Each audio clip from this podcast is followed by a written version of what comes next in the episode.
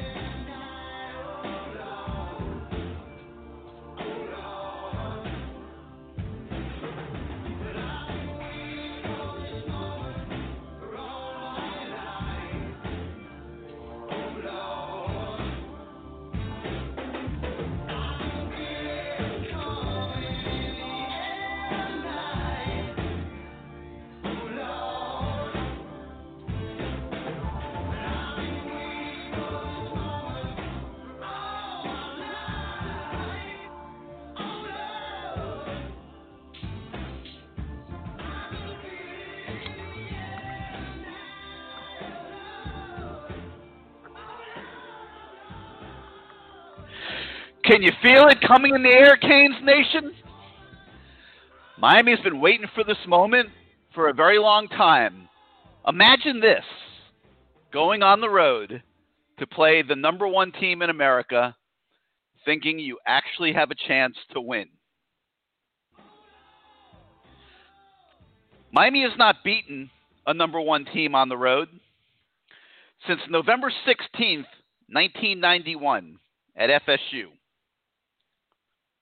The last home win against the number one team was on October 7th, 2000, also against Florida State.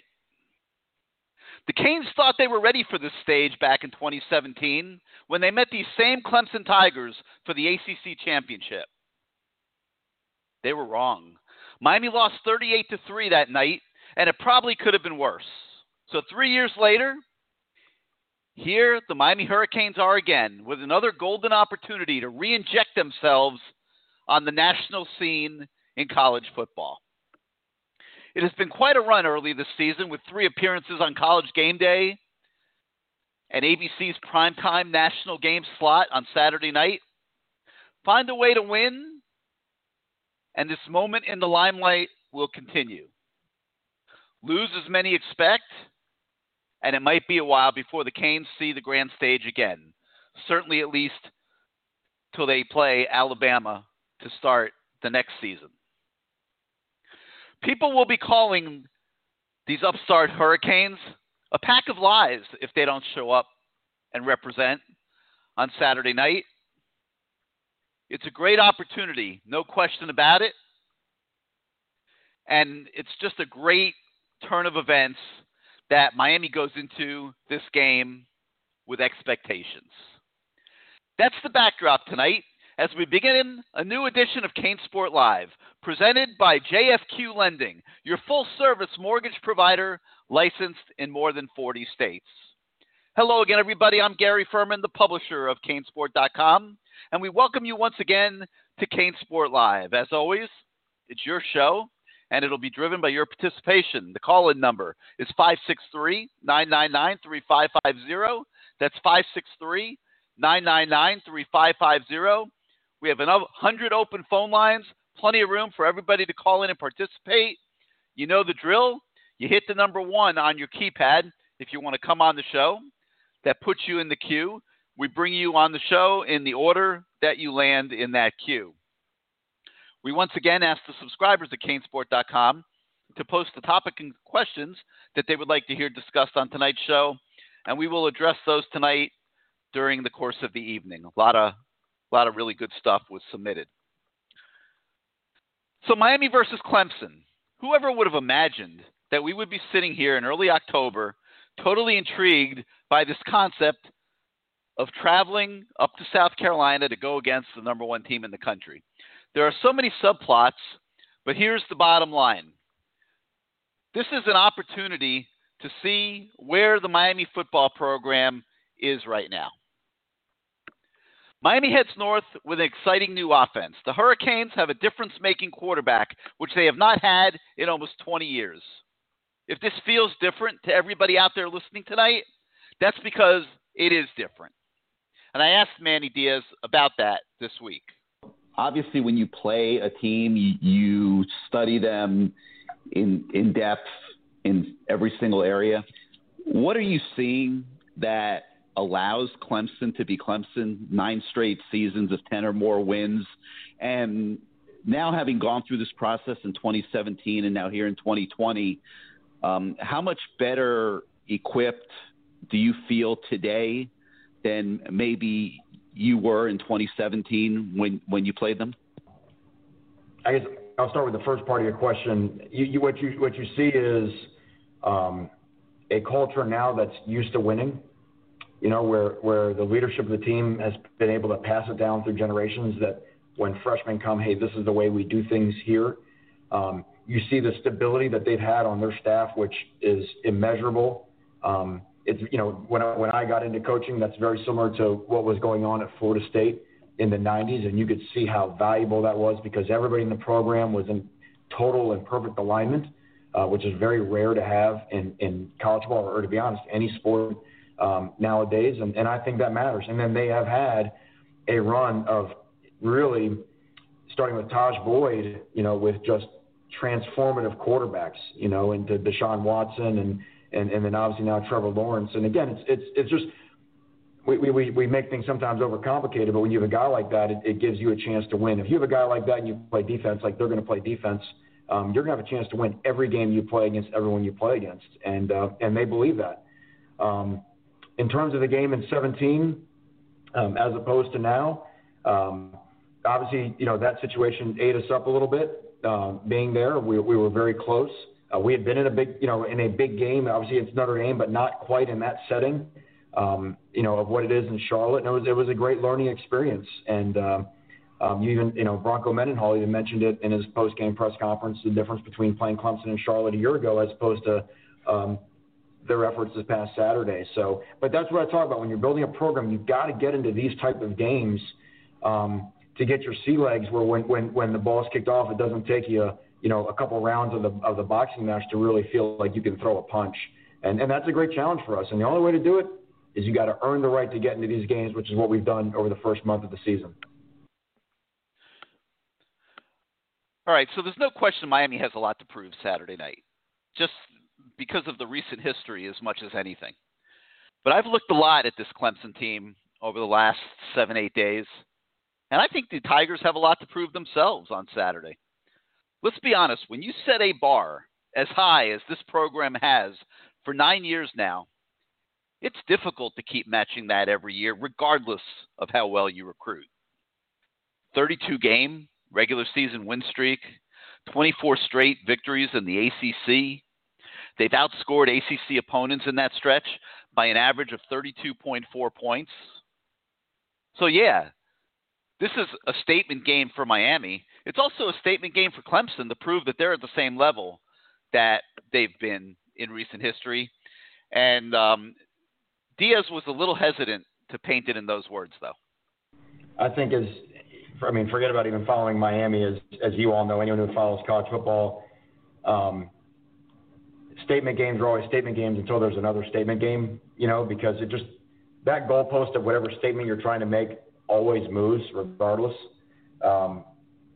So what we're trying to do is we're trying to get ourselves in a position where playing these games is not extraordinary for Miami anymore, that we're in these type of, you know, primetime matchups, the college game day thing, playing a team like Clemson. It's not this is how you build a program to be in these positions and have it feel kind of natural and normal, which is exactly what it does to Clemson. So this is a great opportunity for us in terms of what we've done over the first 3 weeks to go test ourselves against a team who is very comfortable in these settings and is but had to earn the right to be there. They weren't always this way. That was kind of a thing for them early on, and someone told Clemson that there was a statement game, and they had to sort of move through these same guideposts and to get to where they are at today. So there's so much to talk about tonight. So let's get right to your calls. The number, 563-999-3550, 563-999-3550. You hit the number 1 on your keypad if you want to join us on the show. And let's go out to start the evening to the 941, where the Mikester Kane is on hold. Mikester, welcome back to CaneSport Live. Oh, it's great to be back, Gary. It's great to be back. Where have you been for the past 2 weeks? Well, we had a show last week. You weren't on it? Yeah. I don't remember. Yeah, it was moved. I forgot what day it was. But anyway, I got a question to ask you. Let's get this thing started off. One quick question. How are you doing, Gary? I'm fired up, man. To see Miami in a game like this and not thinking that they're guaranteed to lose by 4 touchdowns is a nice feeling again, you know. I mean, I've been doing this for a while. We've had a lot of games like this, obviously, through the years. But I'm excited for this one because I think that with this offense, the way that Rhett Lashley is coaching it, that they have a chance to go up there and be competitive on Saturday. Oh, hell yeah. Well, I'm glad you gave me that answer, bud, because if you're all fired up, you just blew them out 52-27. Because you see, football is 80% mental and 20% physical. And I also got other things to say, too. 3 words. Yes, we can. We can win this game. Not going up there to compete, but win. And, you know, you got confidence, man. You got confidence. You can make no mistakes. Make no mistakes. Offensive, defensive line has to play physical. I mean, When they hit the block, you got to hit them as hard as you can on every single play. You got to execute your blocking assignments. You got to do your swim moves on defense, do your stunts or whatever it is that they're going to do. And receivers, I'm telling you, they got to step up because there's a good bet that Clemson is going to have to try to take away the Brevin Jordan, Will Mallory 1-2 punch. So that's what I've got to say for right now. I mean, that sounds like a logical game plan for them. You know, I think you do want to take Brevin Jordan out. I think Brent Venables is going to come after Miami. I don't see him letting D'Eriq King sit back there and go through 4 or 5 progressions like he, right, has at some moments this year. I think he comes after him. I think he tries to swarm him, get arms up, to try to affect his vision down the field because he's a smaller quarterback. And I think that the way the offensive line is able to hold up and the way that Cam Harris and Jaylen Knighton and Don Chaney are able to pick up guys is going to determine how competitive Miami is in this game. Well, yeah, that's what I'm saying. Physical. This line's got to be physical. Those backs have to be physical. They have to hit, and they have to hit hard.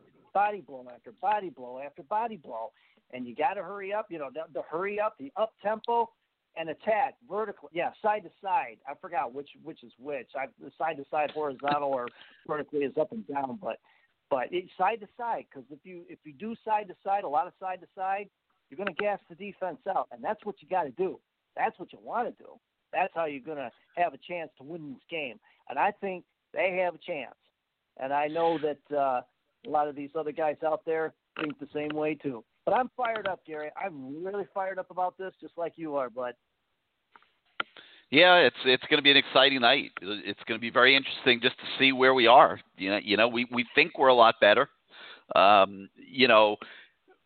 If it weren't for all the transfers, I'm not sure we would be thinking like that. But we have these 5-6 impact transfers that have made this team enormously better, and no doubt, that's a third of the starting lineup. So we're sitting here thinking that we might have a chance to compete with these guys. We'll see. Well, look back at 2017, okay, Gary. The talent gap was really wide. I mean, Clemson was up at the sky and Miami was down on the water, That's how far the talent gap was. But now I believe it's closed. It's the gap has been closed. It's not quite where it needs to be, I don't think, but it's closer. It's a lot closer. So I think they have a chance, bud. And well, it's closer because they've lost some talent there. I mean, it's very, very difficult to sustain the level that they were at, and they're rebuilding a little bit on the offensive line. They're rebuilding at the wide receiver spot. They're rebuilding on the offensive line. They're rebuilding on the defensive line, and they've had a couple injuries there, so they're playing some young kids, very highly regarded freshmen, but still freshmen nonetheless. I don't know that they're as strong at linebacker as they've been in the past, and the secondary remains to be seen. So while they recruit great and they have very good athletes and players, this is not as blue chip of a Clemson team as they maybe have had in some of these past few seasons, and that creates opportunities for a program that can come up there and figure out ways to challenge them. And with an offense, the way Miami's playing offense right now, that's what I'm talking about. That could be an edge that, allows Miami to be competitive. Now, on the flip side, if the offense is not clicking and if Clemson's defense is able to slow it down and stop them and put 3 and outs on the board, then that's not going to spell very well for Miami's chances, because now you're giving Trevor Lawrence a lot more opportunities. So, we'll see. And this kid's as good as it gets. Yeah. The thing is, keeping him off the field, keeping him and Etienne off the field is pretty well key in regard to that. So, yeah, you might be talking about the two best players in college football in those two guys. Oh, yeah. I mean, Trevor Lawrence is going to be the number one pick for sure, and Etienne, if Trevor Lawrence weren't there, might be the number one pick himself. So those are two elite, top end elite, as good as elite gets talents, and Miami's going to have to deal with them. Oh yeah, well you talk about Trevor Lawrence.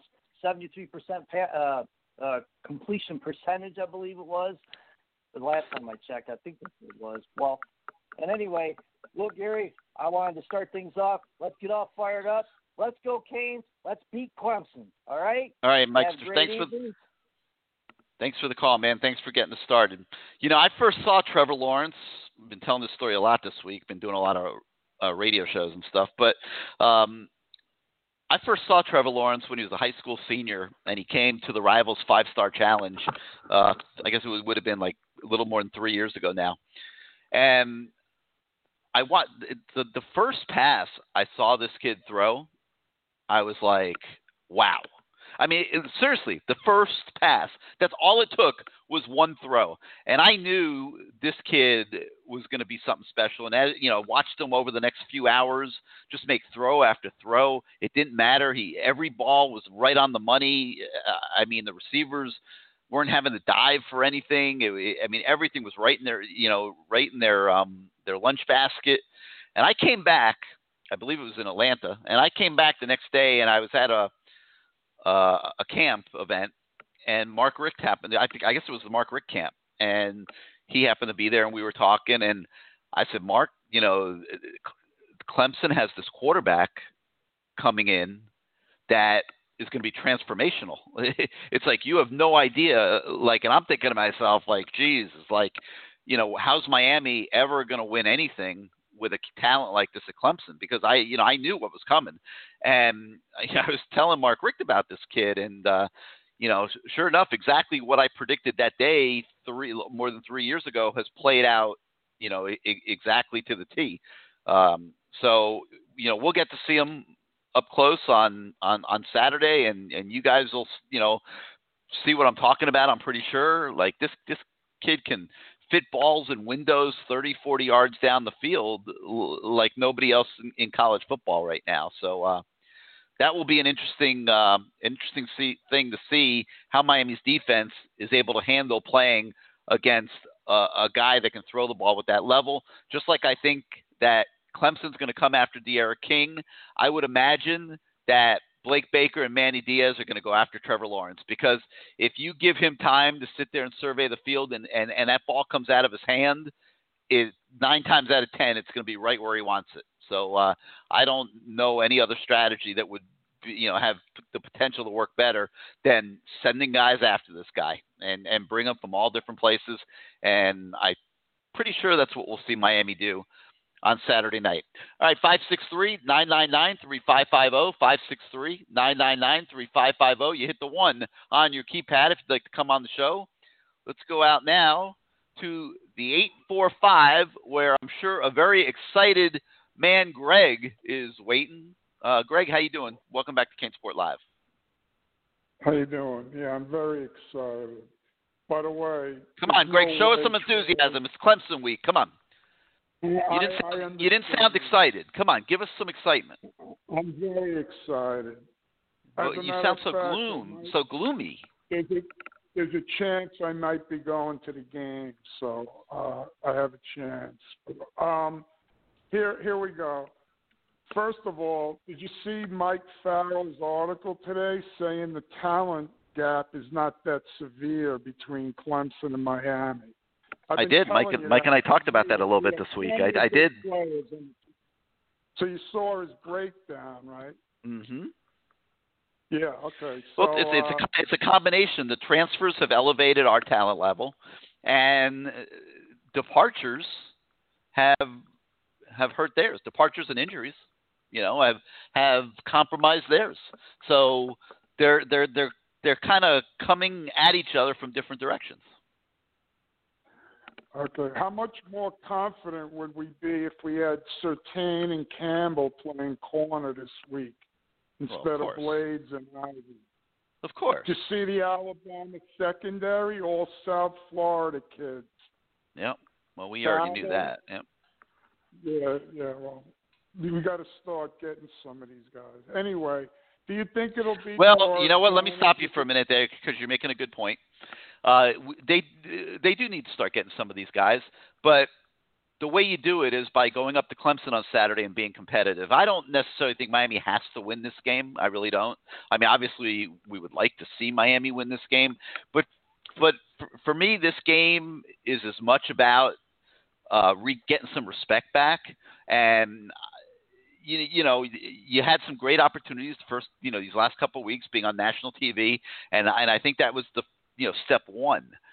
Now this is step two, and bringing this program back is going to be a lot of steps. I mean, you know, you don't just come back from being what this program's been for 17 years, and it doesn't just happen in one flip of the switch, because you got to remember, D'Eriq King's not going to be here forever. I mean, maybe they could talk him into coming back for one more year, which would be obviously an amazing thing, but you know, Jalen Phillips is not going to be here next year. Brevin Jordan is not going to be here next year. Quincy Roche is not going to be here next year. Jose Borregales is not going to be here next year. Jared Williams at right tackle is not going to be here next season. Okay, so, like, you know, I think you have to kind of remember that this is an intermediate landing spot here that we're at, and picking up all these guys that have walked in and are instantly better than anything that was on the roster has been a huge, huge development that probably has allowed the program to skip a couple steps. But now you got to take that and you got to capitalize on it.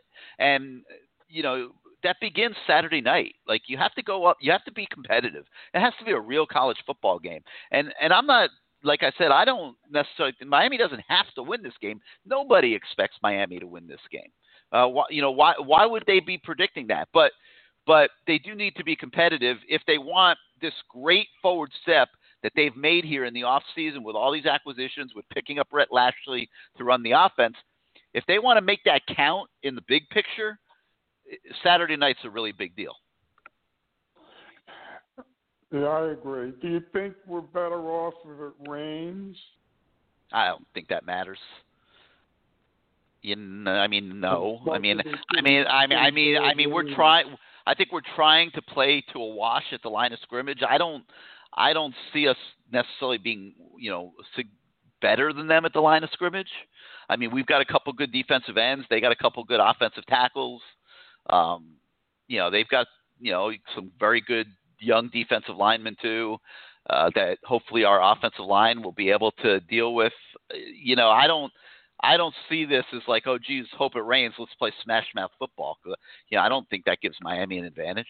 Like, you know, we're questionable at defensive tackle, we're questionable on the offensive line. No, I mean, we're not a pounded out power football team. We're a finesse team. My final point. The key to us winning is the coaches consulting with everything 305, Mr. Knowable. I'll see you next week. Right. that was a low blow. All right, Greg. Wow, he's taking a shot at everything. He hasn't even been on the show yet.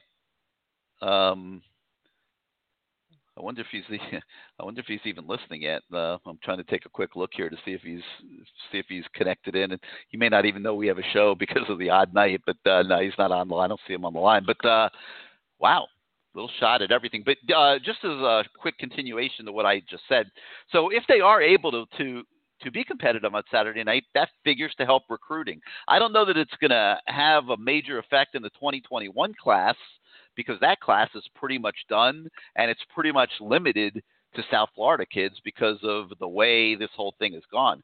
But it would definitely possibly make them appealing maybe to one or two more transfers, you know, especially with free agency looking like it's going to be coming in college football early in 2021.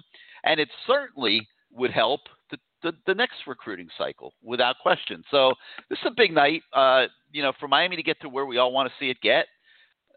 You got to take this step. You got to take this step, and you got to build on what you've already been able to do. And obviously, the coaches have been working as hard as you can humanly work to try to get the kids in a position to make that happen on Saturday. You know, we'll see how it goes, but going to be very interesting and a lot of fun. But 563-999-3550, 563-999-3550. You hit the number 1 on your keypad if you'd like to come on the show. And let's go out now to the 321. You're live on CaneSport Live. Yep, that would be me, Gary. What's going on, buddy? Who's this, man? This is Tony. Tony from Melbourne. What's going on, Tony? You don't call too so often. What you got for us? Man, I work late some nights. When you do it, I work late on Tuesdays. But I wanted to make. Yeah, definitely. But I still listen. You know what I mean? This is the podcast I participate in and I listen to while I work. But well, I'm glad we can have you on tonight. So talk to us. What's on your mind? Let me go ahead and get into this. If we were ever going to do this, if it was ever going to be done, it has to be right now. It has to be right now. Clemson is ripe for the picking right now. Like, we're not going to get a chance like this. I don't care who their quarterback is. Their team is young on the offensive line. They're young at linebacker. Their secondary is young. Like, we have to do this now. You know what I mean? Like, that's the only chance. This is a chance we have right now. Like, I feel like we have to go into this game and feel like it's a must-win game. Like, I really don't even want to hear, like, if we compete or could we compete. No, we have to win this game right here and show the whole world how serious it is in Miami. Like, if we go out there and we win this game, like, we would shut everybody up about everything everybody has had to say about Miami, period. ESPN, whoever wants to feel some type of way, no matter how much love we've been getting lately, we need to go and show everybody, the NCAA, college football, all of the people who hate Miami, that we are for real and take it out on Clemson. That same intensity we just had in the Florida State game, we need to come out just as intense and ready to play. And if they pay attention to detail and Manny can put everybody in position for this game, we will win this game. I feel like we can win this game. Like, I feel like this is the most winnable game against Clemson we have had, period. Well, we don't play them very much, but I don't disagree with you. I mean, this is as good an opportunity as Miami's had in a while, certainly since I think it was 2010 when we beat them up there. So that would have been 10 years ago. Yeah, that would have been 10 years ago. That was back in a whole other era. Clemson wasn't even really Clemson even then. They were like they didn't even have Taj Boyd, Sam Watkins, all those players who came through Clemson. Like, if you look around, like, I put it like this, Gary, like, how many – like, the last few years we played them, how many first-round picks have they had on that team? People that were going straight to the NFL. Like, we can't really say that much about that this year. We can say Etienne, you know, we can say their quarterback. But other than that, you know, can we really sit and say anybody else on that team is going, like, first round next year? Yeah. I can't answer that. You're talking about Clemson, I mean, right? Like, usually we can say that. Usually we can say, all right, these players are going first round. I mean, obviously Lawrence and Etienne are going this year. Absolutely. You know, Amari Rodgers. Amari Rodgers too. But he's going to go this year. I think he's I think he's a senior. He's a receiver. We're going to see around him, I'm pretty sure. They have a left tackle, Jackson Carman, who's, you know, going to be a pro prospect, but he's a junior. I don't know if he comes back for his senior year or not. They tend to get their guys to come back for senior years, but no. I mean, I get what you're saying here, and yeah, I mean their talent line, is older kids. Okay, and their offensive line, that one person you just named is the only returning starter on that offensive line. They have not played in a game at this magnitude yet. In the last game they had at this magnitude, they got damn near blown out by LSU.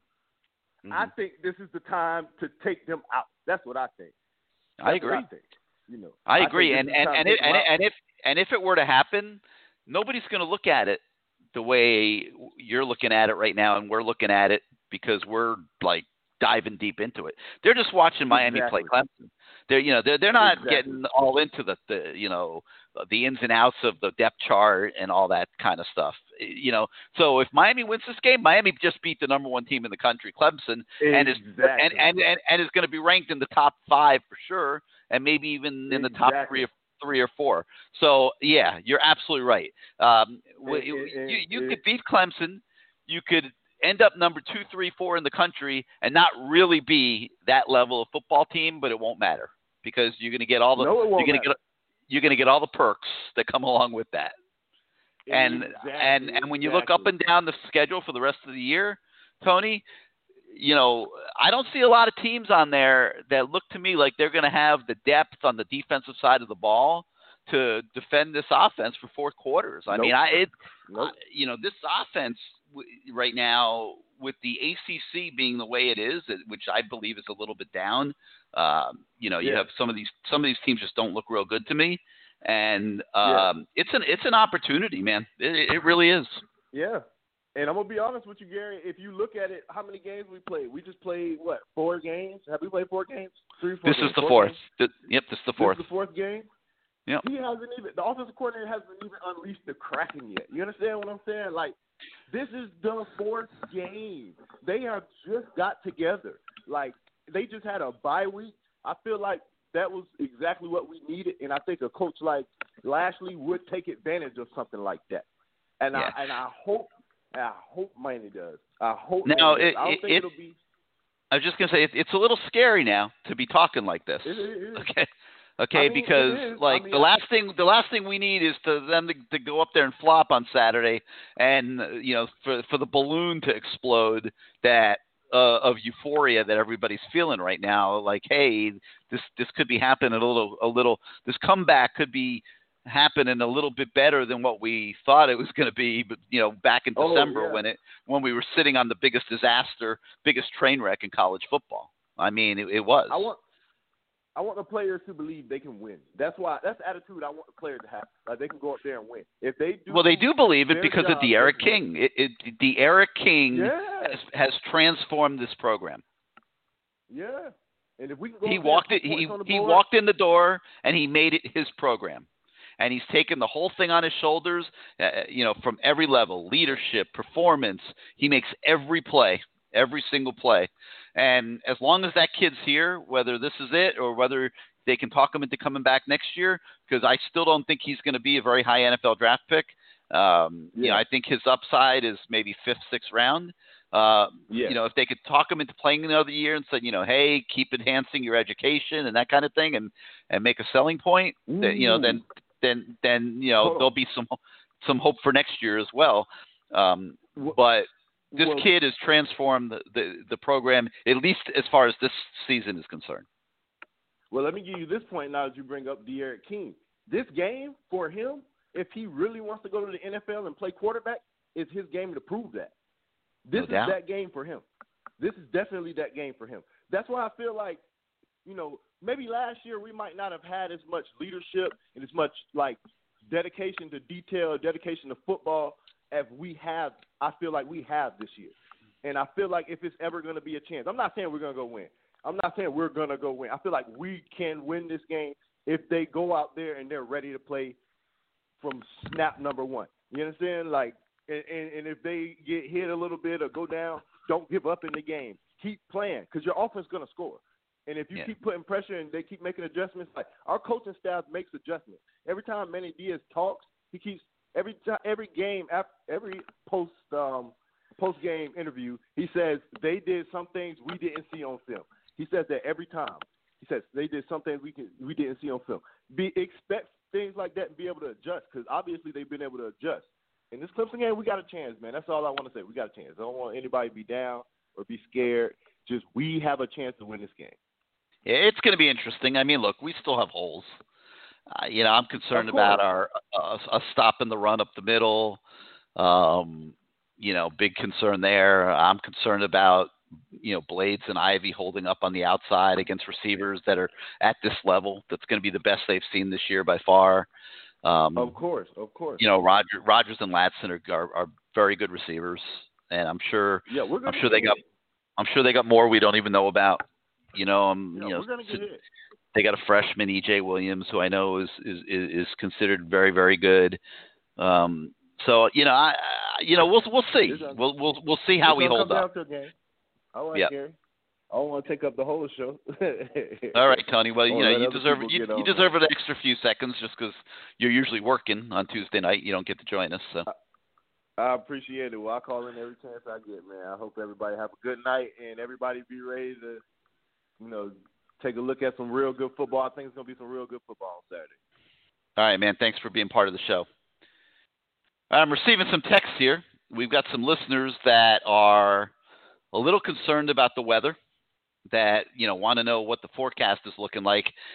The latest, I'm looking at the latest report, the 7 o'clock advisory that is coming from the NOAA. And this thing, this storm they got going, this Hurricane Delta that's getting ready to, you know, looks like it's getting ready to slam Louisiana, you know, I guess on Friday, tomorrow late in the day. It's not going anywhere near South Carolina. The cone doesn't even come in anywhere remotely close to Clemson, South Carolina. So there's a chance that maybe there won't even be a ton of rain. Who knows? You know, it's not really – probably about kickoff, it'll be on the same parallel as Clemson, but it'll be far to the west. So, you know, we'll see. I don't know how I can't give you a feel for how big of a storm it is right now. But I would say there's not a huge chance that it's going to impact the game very much at all, based on what I'm seeing right now. So that would be obviously great news. All right, 563-999-3550, 563-999-3550. Hit the one on your keypad if you would like to come on the show. Let's go out to the 865 now, where I believe we've got James waiting. How you doing, James? Welcome back to CaneSport Live. It's good to be back, Gary. Good to hear from you, brother. Glad that we got the show tonight. And I think you need to check that weather forecast again, brother, because there is a hurricane coming for Clemson, South Carolina. Oh, okay. But it's not Hurricane Delta, baby. It's Hurricane D'Eriq. It's Hurricane Jalen. It's Hurricane Brevin. And it's a hurricane trio of tailbacks that are going to run down that throat, baby. I feel it. I feel it. I listen, punchers have a chance. This team's got fight. Now, what's going to be interesting is if they get hit, how do they react? Do they just take it like the other hurricane teams have and crawl away the last couple of years? Or do they just come back and give them a haymaker right back? And how does Clemson react getting hit like that? Now, let's talk about last week real quick. They played Virginia, another team that we play in a couple of weeks. So I was wanting to see what Virginia had and what they've got and so forth. And I told my wife, I said, honey, this Clemson team that's playing Virginia tonight, that's not the one Miami's going to see next week. They're going to be up. They're going to be ready to go. But I saw holes. And if our offensive line can hold up, Gary, I feel that this is the game. Will Mallory, we've been talking about this for weeks on end. We've been waiting for this. This is a Will Mallory game that he could really show that he is right there with Brevin. I mean, he's got the size. He's got the tools. And if he can just stay healthy in this game and make a play, oh, wow. I mean, I just feel that this is a game that he's got to step it up. And D'Eriq, I think you said it yourself, Gary, at the beginning of the broadcast, brother. This is different. It feels different. And like the other caller said, why not now? Why not now, Gary? I mean, there is no tomorrow. If you're saying these guys are going to possibly leave, and who could blame them with COVID? You don't know what the world is going to be like next season. I mean, all I'm saying is that they've got a great chance tomorrow to do like what LSU did last year to Alabama and do it last year. Put all your eggs in this basket. I don't think LSU even cares that they are 1-1 right now, because that national championship trophy and ring feels really good. I'm not saying Miami's going to do that this year, but damn, it would be nice if they could. I mean, out of nowhere, nobody predicted it. Nobody. But we've got the quarterback. And why not Manny? I mean, nobody gave Ed Orgeron a try. Why not Manny? And that he hired the offensive coordinator in Lashley. He brought somebody with influence like Ed Reed. They've got the offensive line coach whose name escapes me, but he's done a masterful job with this unit so far. We'll see how they do on Saturday, obviously, because this is going to be a big-time step up on steroids of what they're facing. But the truth of the matter is that you and me said this and a lot of other guys, let's see where we're at. Are we better than 59-0? That was absolutely the worst day of my life, but also the best day of my life, because we got rid of Al Golden, okay, the next day. But I'm not wanting to talk about that. But then we go back to 3 years ago, and nothing makes me sick to my stomach more than watching Dabo and those guys basically cut the turnover chain. And up until this season, the turnover chain has been a joke. It really has. Our program has not recovered. The Pitt game was the Pitt game, but that game, they buried us back down, and it felt just like 59-0. And like you said, it could have been worse. But to Saturday night, I feel we have a team that has a different mentality. The transfers have brought something new. The transfers weren't a part of that game 3 years ago. The only ones that are really still a part of that team, I guess, are McLeod and a couple of others that were freshmen at the time and so forth. Mm-hmm. But they need to remember how it felt getting embarrassed that cold night in Charlotte back in December. And they need to remember that they're the Miami Hurricanes. We are the program. Clemson, nice little history, nice little dominance this last decade, but we know what it takes. And a Saturday night, we have a chance to get ourselves back up there, Gary. I want you just to think of just some of your thoughts so far. Well, you made a couple really good points, and I'll touch on them real quick. You talked about 2017, and I agree with everything you said. The one thing I'll add is that in 2017, Miami was 10-0 when it went to Pittsburgh. And as a fan base, we were sitting here and feeling very uplifted by that. And in a different kind of way, I mean, feeling about the same as the team is what I'm hearing from everybody as we go to Clemson on Saturday. And it turned out to be a total fake. It was a tease. We lost to Pitt, a team we shouldn't have lost to, got blown out by Clemson, and then lost to Wisconsin in the bowl game. And then how bad it went from there, 7-6 and then 6-7. So we were a fraudulent team in 2017. Yep. We got some breaks. We won some close games. It was fun. We beat Notre Dame in that big, put it all together, all the stars aligned, beat Notre Dame in that night game at home, beat Virginia Tech in a night game at home, and won at the last minute against Georgia Tech and Florida State. But the stars had aligned, and we were fraudulent and got exposed. Yeah. So that's why I'm like a little scared to oversell this. But I do think that we've been talking about tonight, when you look at Clemson's team and how unproven they really are when you dig deep, which is what we do when we play them. And you look at Miami with the older kids, the transfers, that are all making major impacts. This has a chance to be a much different game, and that's what makes it exciting. So that's one thing that came to mind. You mentioned LSU of last year, and I think there's some real synergies there from the standpoint of Orgeron. Nobody's ever looked at Orgeron as a great coach.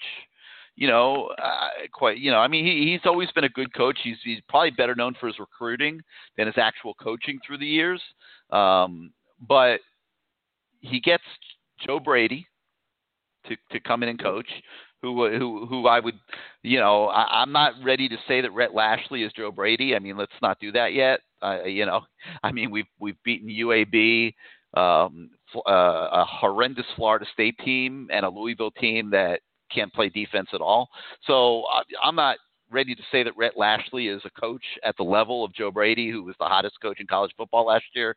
But what he has done is transform the program, and he's had a similar type of impact here so far this year.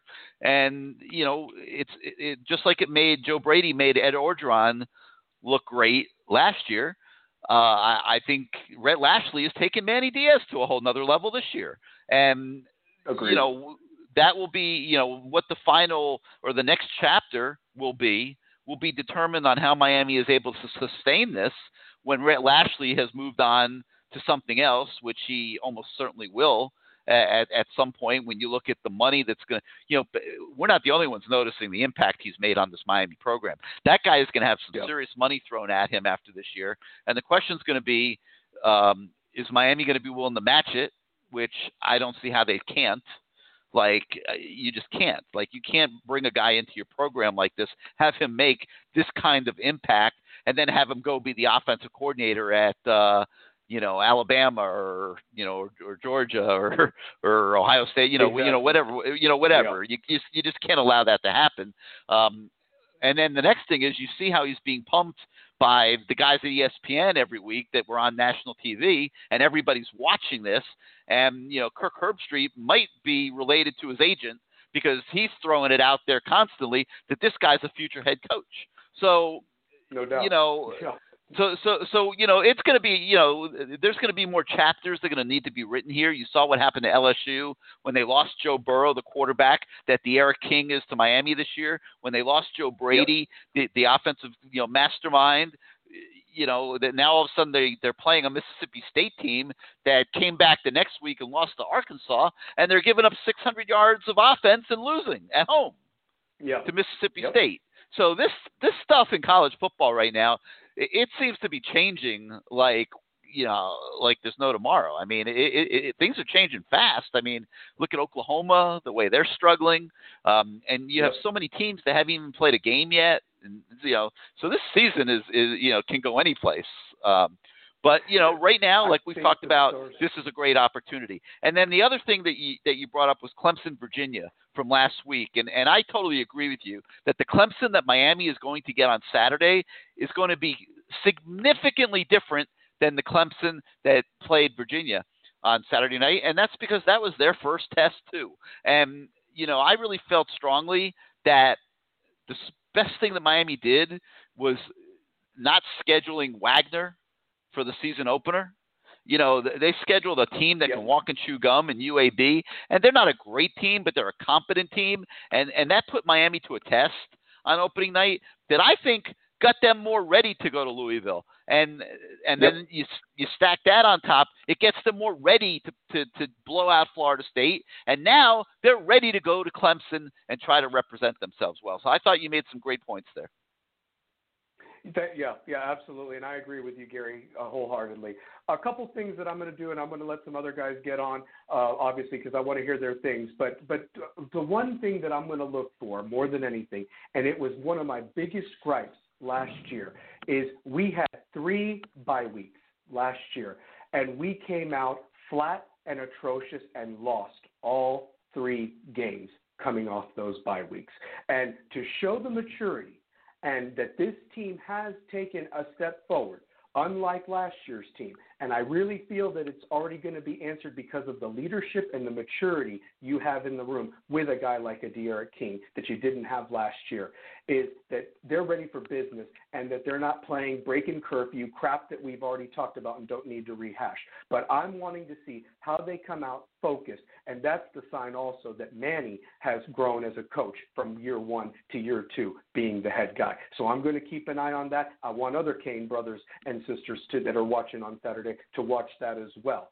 The other thing, how disciplined we play. We can't, I want us to be hype and I want us to be going, but we cannot lose a Jalen Phillips like that, like what happened in the last game. That was an atrocious team, but had it been a better team, that could have been an impact right there.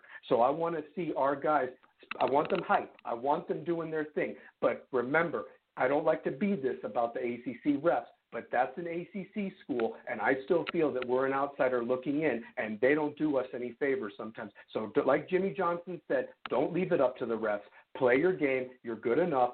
Go out there, punch them in the face. And this is what I'm going to predict. It's going to be back and forth.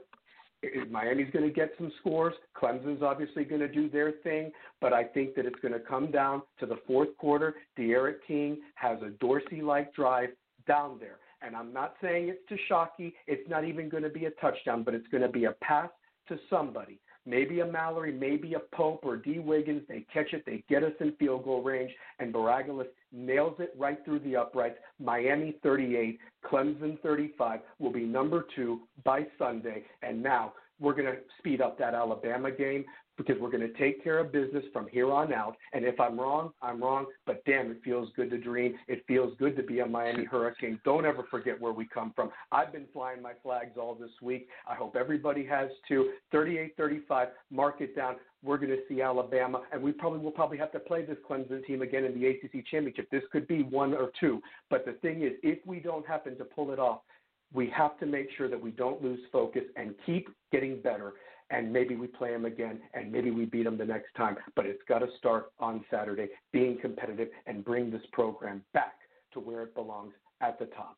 Gary, love all right, show. James. Go Canes. Thanks, man. Thanks for calling in, as always. All right, we're going to do a quick check-in now with our CaneSport managing editor, Matt Shodell. Matt, how you doing tonight? Doing great.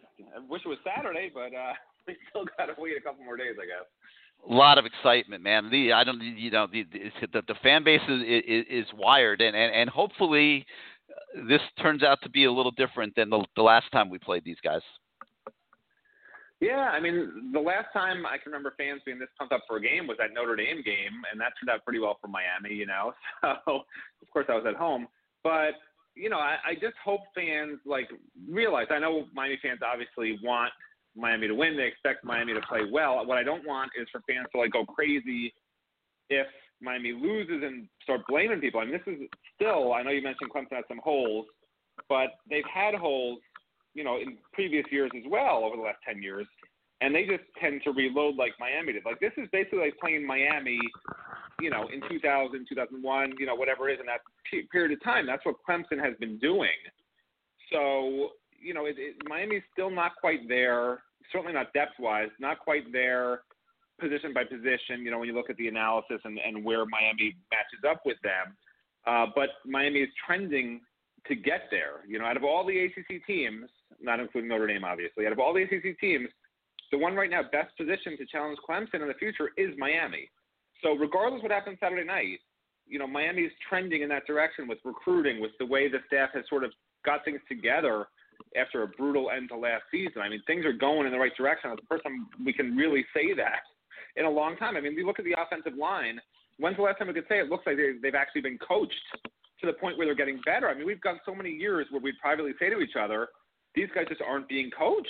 They don't get better. If some kids actually get worse over a 4 or 5 year span. Now we can finally point to kids and say they're getting better. Okay. And that's the second key ingredient after recruiting, right? You got to recruit the right kids and then you have to coach them up. So things are super bright. I don't want fans to get upset. You're an underdog by 15 points. Las Vegas generally knows what they're doing. So, they're saying you're going to lose by 2 touchdowns. Fans should not be discouraged if Miami loses by 2 touchdowns. I mean, that's pretty much what people expect. They should be encouraged by the direction of the program, by the fact of the hype Miami's getting, regardless of this outcome. And if by some chance Miami does manage to pull this out, which I think the most likely scenario for that to happen, by the way, would be Clemson beating themselves versus Miami beating Clemson. I just don't think that Miami playing its best and Clemson playing its best that Miami's going to win that game. But if Clemson makes some silly mistakes, some boneheaded plays, whatever it may be, if they blow a couple of coverages they normally wouldn't blow, you never know what might happen in football, right? And 2020's been a crazy year, so crazier things have happened. I mean, Miami can win this game. There's no doubt about it. But Clemson has to make a lot of mistakes, in my opinion. Well, we have been talking tonight about how their roster is not what it's been, and it's not. But, you do have, arguably the 2 best players in college football in Etienne and Trevor Lawrence. So, those types of players can change a game by themselves without question. The other thing that is an absolute constant at Clemson, which is equally significant to the players they have, is their coaches. They have arguably the best coaching staff in college football. They've been together for years. Nobody leaves. You have a guy like Venables who certainly could leave and go take a head coaching job. He doesn't. They pay him $2.5 million a year, and he stays there. And now he's got his kids playing for him there, and he's probably pretty stable there for at least a few more years. I don't know if he'll reach a point where he wants to try being a head coach, but the coaches are still there. And picking up Rhett Lashley, and at least from what we've seen so far, I'm not going to say it puts Miami on a level playing field because the Miami staff hasn't proven that yet the way the Clemson staff has, but at least you feel like they have a fighting chance. I mean, if you're going up there, and Dan Enos is your offensive coordinator, and Brent Barry and Coach Stubbs and everything's the way it was last year, you're sitting there, if you're being honest, saying this is a coaching, disaster, like mismatch to the max, but you have a whole new offensive staff basically this year, and a whole new different deal, and more experienced guys and that are doing a better job. And, it'll be an interesting chess match, with Venables, Miami's offense against Clemson's defense. And the success there will obviously be what determines the game, because Clemson's going to score some points. You're not going to hold Trevor Lawrence down the whole day for sure. Right. No, I mean, if Miami's going to win this game, you broke up at the end. If Miami's going to win this game, I see it being a high-scoring game. I mean, Miami's got some issues on defense. I'm not sold on linebacker, particularly middle linebacker, which is a big problem against this kind of a team. I'm not sold on the overall defensive tackle situation. So up the middle is a little bit of a problem there.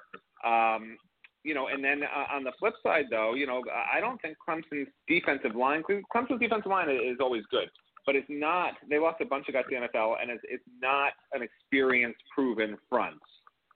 They also have some issues at linebacker, and even their secondary. So, Clemson's defense doesn't scare me as much as last year's Clemson defense would scare me, at least at this point, And like you alluded to earlier, this is sort of a question mark for Clemson too. They don't quite know how good they are because they lost so many people to the NFL off last year's team. So even though these teams are in their fourth games, there's a lot unknown on both sides. Miami hasn't played a good defense, right? Florida State's defense is awful. Louisville's defense is awful. UAB is just at a different level of football entirely, even though they have a very good defense for their level.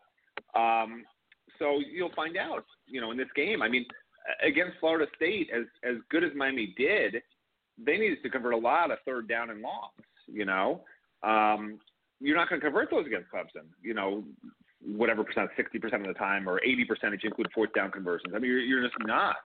So this is a different level of defense. Can Miami still do what it did those first three games on offense? I think is going to be really interesting to see. But this is a Clemson team that I think hasn't given up more than 23 points dating back to 2 years ago, right? So if Rhett Lashley and the Miami offense scored 28 points or more, that's a huge accomplishment, right? And I think they can do that and will do that. But like I keep saying, fans have to tamp down the, we're going to win 38-33, whatever. This is not a defense that gives up points. It just isn't. It's not going to magically all of a sudden change, Miami's good on offense, but again, the offensive line's not great. The offensive line's okay. The receivers keep dropping passes. They aren't getting open one-on-one coverage the first three games. That's disheartening. Run game's great. Tight ends are great, right? So if Miami can find a way to get mismatches in those areas and get those guys freed up, that's how you score 28 points and at least have a chance. But there are, fans who just want to say, we should be able to win this game. There's a lot of reasons why that's going to be very difficult.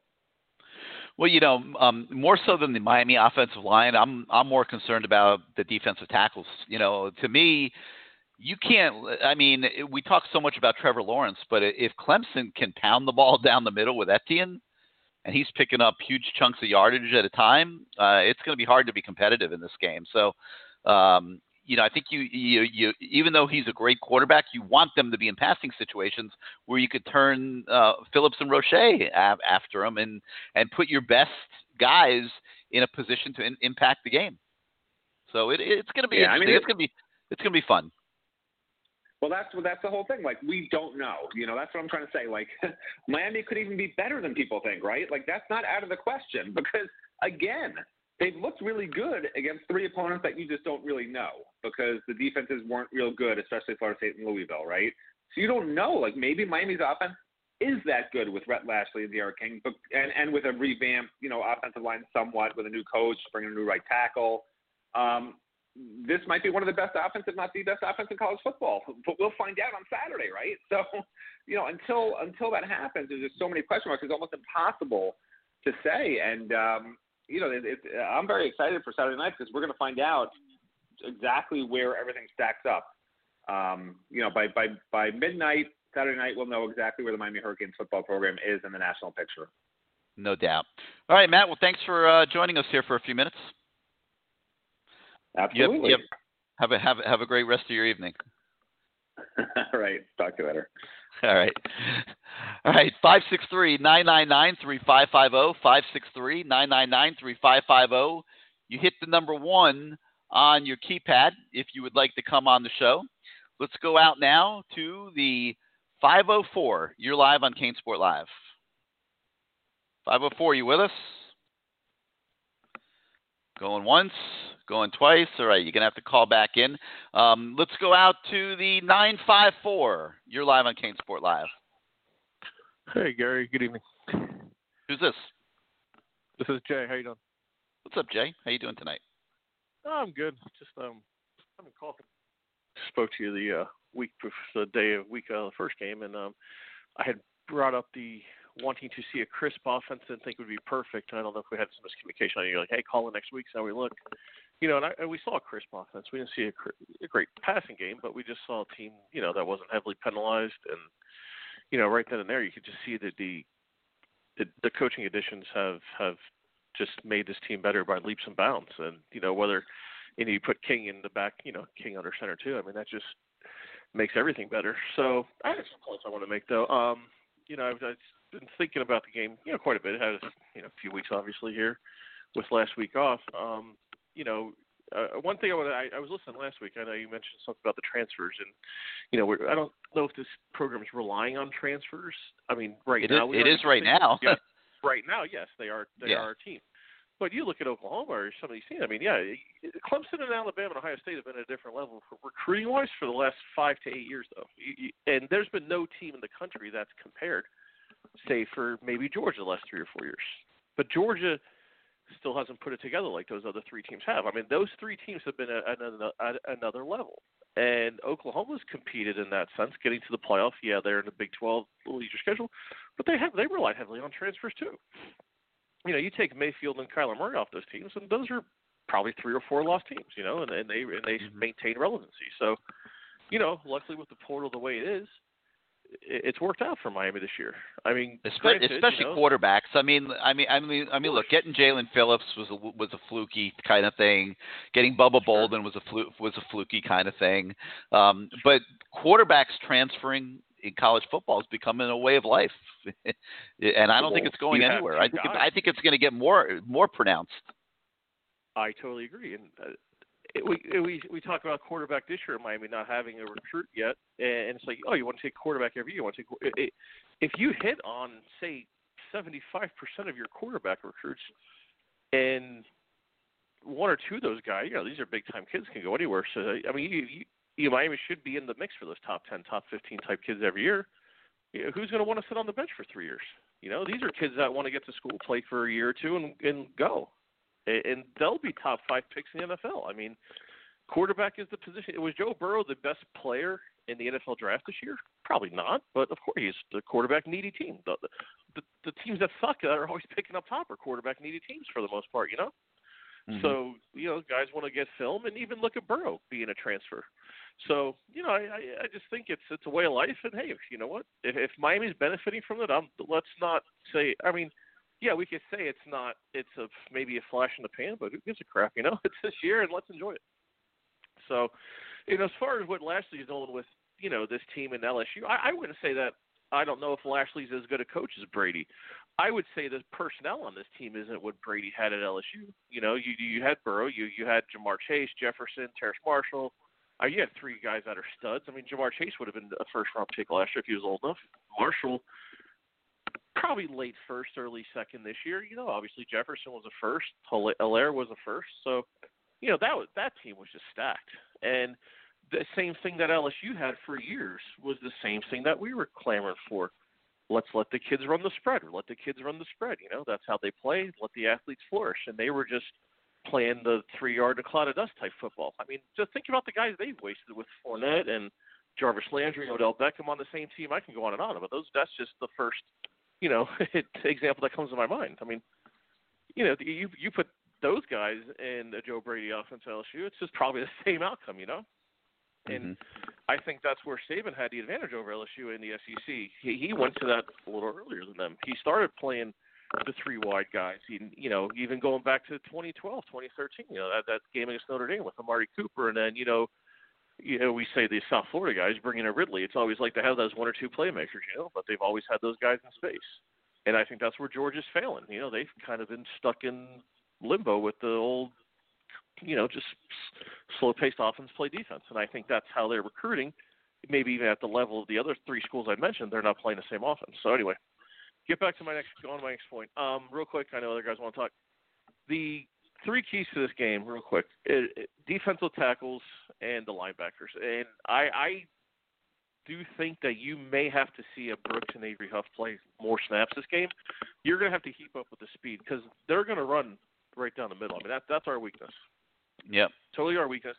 And Clemson's coaches, one thing they do is coaching license, X's and O's. A lot of their running game is predicated on misdirection. And that's one thing Miami is always overly aggressive on, is a misdirection. And that's going to be the key, because they run a ton of, like, eye candy nonsense. They run those throwback screens. They run those, you know, bubble screens back to the side away from the play. And it just, you know, that's, to me, on defense, that's where we have to be. On offense, I think the offense can score points. You know, this is a team that, yeah, they reload, but they're reloading this year at a level of hardly any experience, and probably the guy with the most experience is their least athletic guys, Skowski. We got to get that guy in mismatches.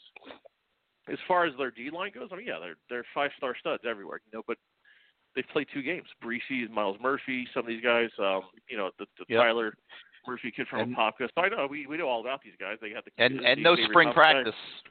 And no spring practice. They spring, you know, they have a five-star corner. Obviously, he's brand new. So I think you've got to be able to pull some plays out of your hat and see what they are physically. I think this is a game. Yeah, we're a finesse team, but we've got to see if, say, Delonske. You know, we have a top 50 offensive guard. I mean, Delonske rose in the rankings, if you remember his recruiting year. I mean, that kid became one of the top guards in the country, and rightfully so. He's been out of position here, and he's had terrible coaching. We all agree, but we got to see if that kid can take Breesy or one-on-one, or, you know, he's got to be able to handle that guy. I'm sorry. I mean, yeah, Breesy may be a first-round pick eventually, but he's 18 years old. Our guy's 20, 21 years old. You know, that's where the mismatch has to be. And we have to see that. And as far as Blades and Ivy, yeah, they're going to be on islands, but no one's going to be covering Amari Rodgers. Amari Rodgers will be in a slot. So those two guys aren't going to be covering them. As far as Ivy goes, this is a matchup. The guy's got to be looking at his chops. I mean, he's known the kid he's playing against for 20 years, right? Yeah, I don't know if we have anybody who can cover Amari Rodgers. I really don't. We'll see.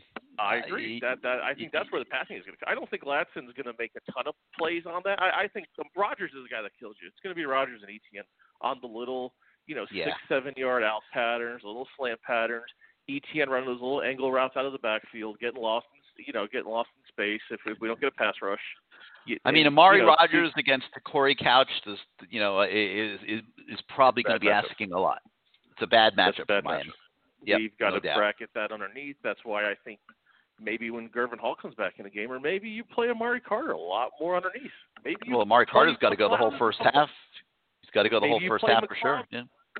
Maybe you play McLeod and Amari Carter down low, and then, you know, I don't know if you're asking a lot of Balaam, but I mean, it sucks that Hall's out, but, you know, maybe that's what you do in the second half.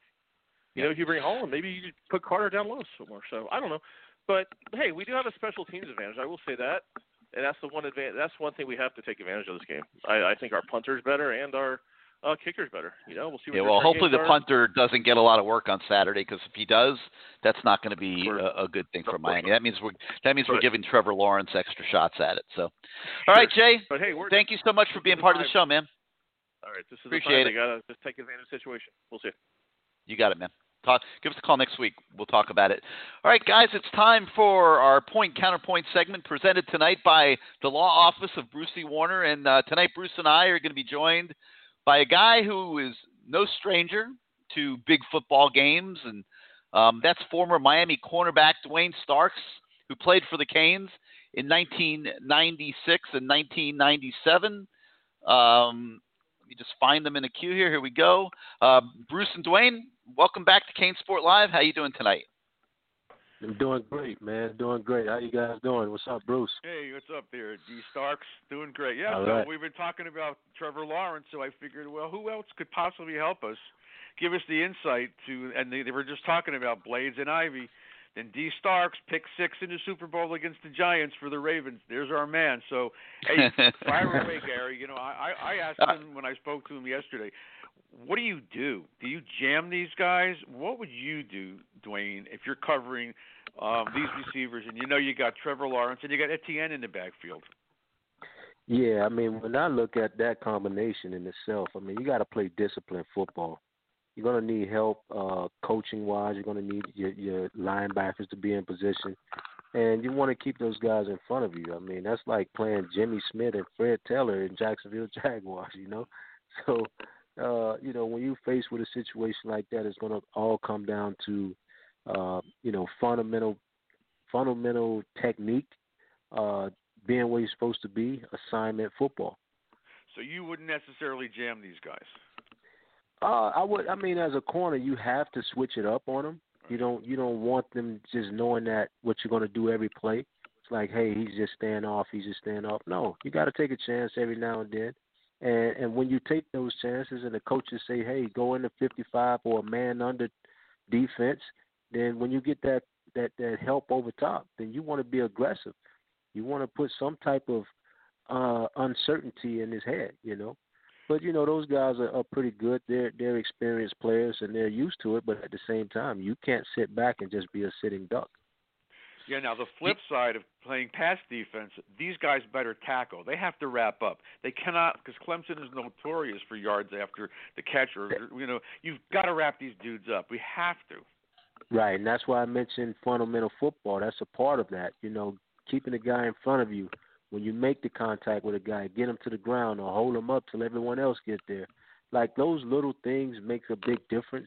And, you know, you see that in the teams that are successful. You know, they may give up plays here and there, but as long as they keep the offense in front of them and not playing with the receivers running behind you and you're missing tackles, and certain things happen, you know. And so you just don't want to be on the bad end of that stick.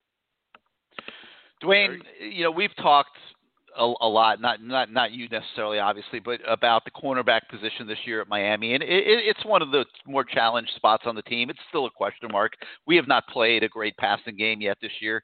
But the thing that strikes me about this particular matchup and this game is the mental side of it that these guys are going to have to go through. I mean, Trevor Lawrence is the best quarterback in college football. I equate him, like, when I watched him, I said this earlier in the show, I thought I was looking at a future Dan Marino. I mean, every ball this kid throws is perfect. I'm serious. I mean, it is unbelievable. I saw him when he was a high school senior, and it just jumped out at me like, this kid's a special talent, played 1 second of college football. So he's going to complete some passes. I mean, they're not shutting this guy down. Right. But the cornerbacks, okay, like, how – do you deal as a cornerback with going against a quarterback that can fit balls into windows that, you know, I don't know that Al Blades or DJ Ivy have ever in their life seen anything like what they're going to see on Saturday night? Well, I mean, one thing is timing. If you can disrupt the timing, then therefore you force the quarterback to make a play each and every time. You know, no matter what, he has to throw the ball. He has to get rid of it. So what does that bring in play? That brings in your D-line. You got to get pressure. You got to get them moving around in the pocket. You got to force the ball to be thrown up high or keep the ball in front of you. It's so many different things that can take place where the University of Miami can have some success. But, of course, they're going to lose some downs and they're going to win some. But you just want to win the most that puts you in the right position to win the game. Yeah, you can't stop. You got a, like you say, you got a quarterback like that, and you got great receivers, got a good running back, you got a tandem. So therefore, you just got to play disciplined football, and then when it's time for you to make your play, just let it come to you, and that's how you win games. Yeah, he's notorious for those back shoulder throws. He's really good. And Miami's DBs are notorious for not turning their heads and making plays when the balls are thrown. So that's a bad combination. Right. And all of us listening to the show and all the Canes fans and Gary and me and you, we've seen this. So, you know, and I asked you about it the other day. How do you – they don't seem to be able to get their heads turned around in time. They just seem to be chasing a receiver. Exactly. So that's a problem. That's when you're not – able to keep a receiver in front of you. First of all, you're playing catch-up. So when you're playing catch-up, you can't turn your head until you catch up.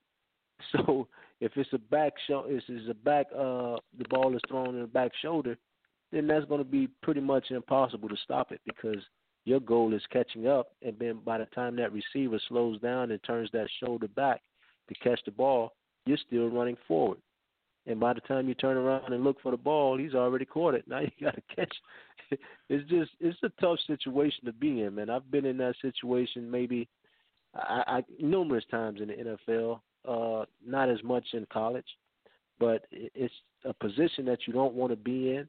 So that's why you always want to keep that receiver in front of you.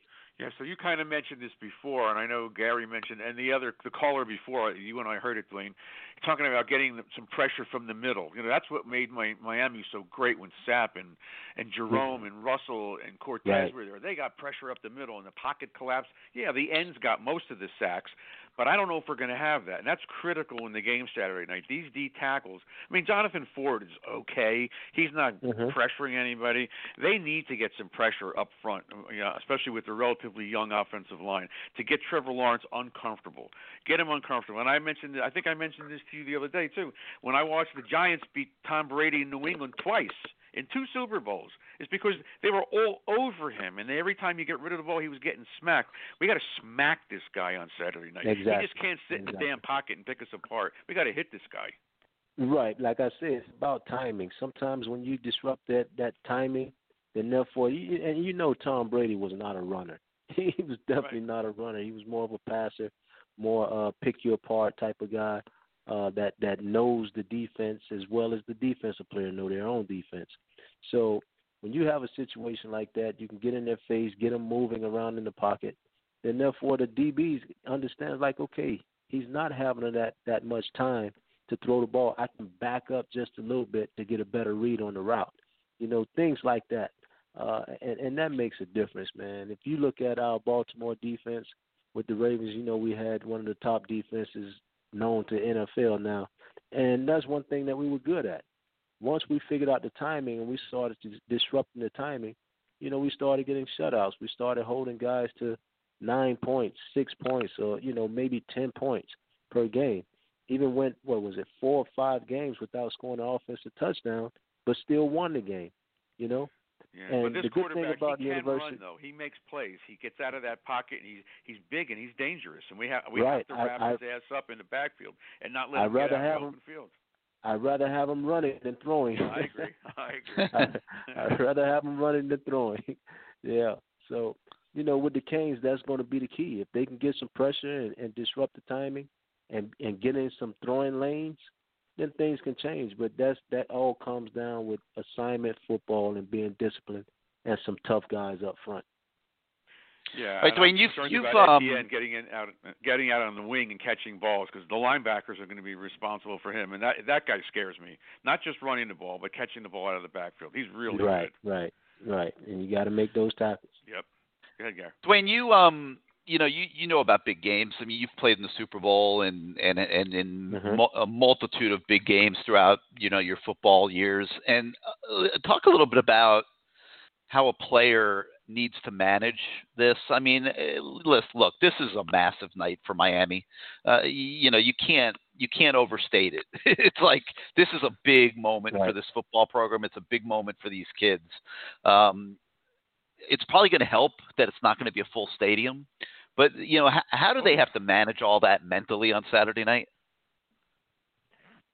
Just know that it's just a game, you know. You're competing. That's the way I looked at it. I can't speak for everyone have their own view on how they look at games.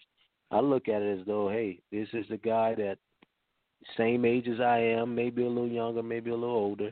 Doesn't matter. He has an assignment, but I know what my assignment is. And as long as I stick to my assignment, then somebody got to make a mistake somewhere. And that's why, and I talked to you, Bruce, about those long plays. You know, rather you give up a 10-yard out every now and then, 12, you know, just, okay, make the tackle, get off the field, or let the offense make that decision, because the next play, anything can happen. Right. So the most consistent teams win close games like that. And that's one thing that, coaching is going to be important in this game. Players, like I say, I repeat it again, assignment football is going to be key in this game. And the corners doing what they do. You know, they're going to get beat. They're going to get beat somewhere, somehow, because the talent that's on that Clemson team. But they just got to be able to bounce back and make a play. And hopefully when they make those plays, it's a turnaround, you know, it's a game changer play. Yeah, I'm just hoping they don't jump out on us, because then that's going to hurt bad. We've got to be in this game right from the get-go and not let them score two touchdowns like they seem to do in big games all the time. They jump out and they control the tempo of the game, and they dominate these games. But I'm looking at a couple of things. One, as I said, tackling is critical. Two, dumb penalties. They cannot hit people out of bounds. They can't, you know, target people. They can't push after, you know, a pile, and they stand up and push somebody on a 3rd and 15 where they get them off the field, and now it's first down for Clemson. That kind of crap's got to stop. They just can't do that, and not in a game like this. They can't. Right. They gotta have control of their emotions, even though they're going to be jacked up high, you know, really high for this game. Right. Wayne, can Miami's Can Miami's up-tempo offense be a factor in this game? You know, it's kind of like a catch-22. If they're successful, then it's great. But if they're not successful, now they're giving an elite quarterback and an elite running back extra reps out on the field. How, as a defensive player, what kind of challenges does an up-tempo spread present that like the offense Miami's having success with so far this year? I mean, when you're having success with it, then therefore is doing it is serving its purpose. I mean, you're not allowing the defense to substitute as much, you know, especially if you're running a hurry up offense every now and then. But if it's so upbeat, then you're not giving them a breather, and you know that's important sometimes, because the D line get tired, and once the D line get tired, then therefore the quarterback got a little more time. So those little things play a part in those type of, hurry-up offense or upbeat offense. Now, where it can be a negative thing is that you're running an upbeat offense and you're not getting anything done. You know, you're dropping passes, you're missing routes, you're getting sacked. Those things will hurt. Then you just got to go back to the game plan and say, hey, let's slow it down and let's just try to get 3 yards here, 5 yards here to pick up a couple of first downs. Worst case scenario, we get in field goal range and kick a field goal, you know? So that's the way you got to look at it when you're talking about upbeat offense. If it's not working, slow it down. If it's working, just keep going. How about the spread in general? Is it a tough offense to defend? I mean, it depends. It depends. I can't say it's a tough offense because I used to love to see the spread offense because I know we're either going to go in some type of man or we can go in some type of blitz zone to get pressure on the quarterback. And I know, okay, 4 seconds, I got to cover for 4 seconds versus covering for 6 to 7 seconds. Then therefore, you know, it can hurt or it can break you. It can break you or you can you know, enjoy it. Yeah, this is if you're a good cover corner. This is a spread. But correct me if I'm wrong, Gary, but we run the ball more than we throw the ball, don't we? We're pretty close to 50-50, but yeah, I think it depends. I think Lashley's flexible on that, depending on, you know, what he sees in the defense.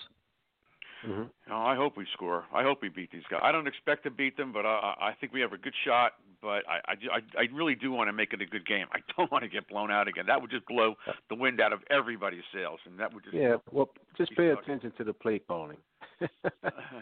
calling, offensively and defensively, and just look around and see who's missing their assignments. If it's simple football, which Clemson is going to run, you know, they're good at what they do, so they're not going to do anything different. Like Denny Green say, they are who they say they are. Yeah, they are. Yeah. So just a quick story before we go. So the first game I'm watching with Dwayne, who was co-hosting on a radio show with me and Chris Perkins. Uh-huh. So we're watching the Golden's first game at Maryland, and we're sitting there watching the TV, and he's punching me and he's hitting me. He goes, you know, he's giving me the, what the F? I don't see any of our defenders on the screen. Remember that game, Gary? Yeah. The Maryland guys, they were catching all these balls left and right. Left and right. And we never saw one DB on a screen. It was a big screen. No challenge at all. Man. Oh, my God. Yeah. I hope that doesn't happen Saturday night. What was that restaurant we set out there, man, and watched that game? Oh, I don't remember, but it was unbelievable. I think it was me, you, maybe Casey Jones was there. It was horrible to watch that game. Yeah. All right, Garrett, we're out. All right, guys. Yeah, it's going to be very interesting to see what happens Saturday, no doubt about it. And Dwayne, it's always great to hear from you. Love your insight, and I'm sure you'll be back with us again on CaneSport Live in the not too distant future. No, my pleasure, man. If I ask him. That's right. All right, D. All right, guys. Soon, buddy. Thanks for coming on the show. Thank you, guys. Hi, Bruce. Hi. All right, that segment was presented by the Law Office of Bruce C. Warner, practicing family law in Broward, Dade, and Palm Beach counties for 37 years. Bruce handles divorce and paternity cases, as well as modifications of time sharing and child support and alimony. Hopefully we don't have too many listeners out here that have those kind of needs, but if you have family law needs in South Florida, Bruce can be as tough and aggressive or kind and caring as necessary.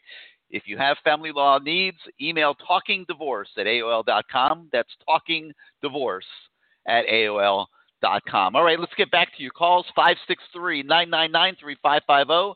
563-999-3550. You hit D1 on your keypad if you'd like to come on the show. Let's go to the 305, home of the U. You're live on CaneSport Live. Hey, Gary, how are you? Hey, what's going on, Adam? How's everything? Good. I have a couple questions. I've noticed this because, obviously, I'm a big Miami sports fan. I've noticed that Coach Spoelstra and Manny Diaz have a relationship. Is that part of, like, imparting the U culture on the Heat culture and vice versa? I don't know that there's that type of connection. They probably, maybe have met each other and know each other a little bit. Okay. Because I noticed that, like, they tweet each other a lot. I just follow those old tweets. Whenever Miami does well, there's Manny. Or is it I think they just support each other as, South Florida coaches. And Spoelstra's always been a supporter of the U. The Heat players from time to time have always come and, practice with the college players at Miami and things like that during the off season. So there's always been a relationship there for a long time. So it's not like Diaz is picking his brain and vice versa. No, I don't think so. I mean, I'm not saying they've never had a conversation, but I don't think it's anything that elaborate. Okay. A couple other questions. One, I know Clemson is going to be good. It's going to be a good game. Do you see, and I was wondering, can Miami win on Saturday without actually winning? That we don't get blown out. Yeah. And what would absolutely. Okay.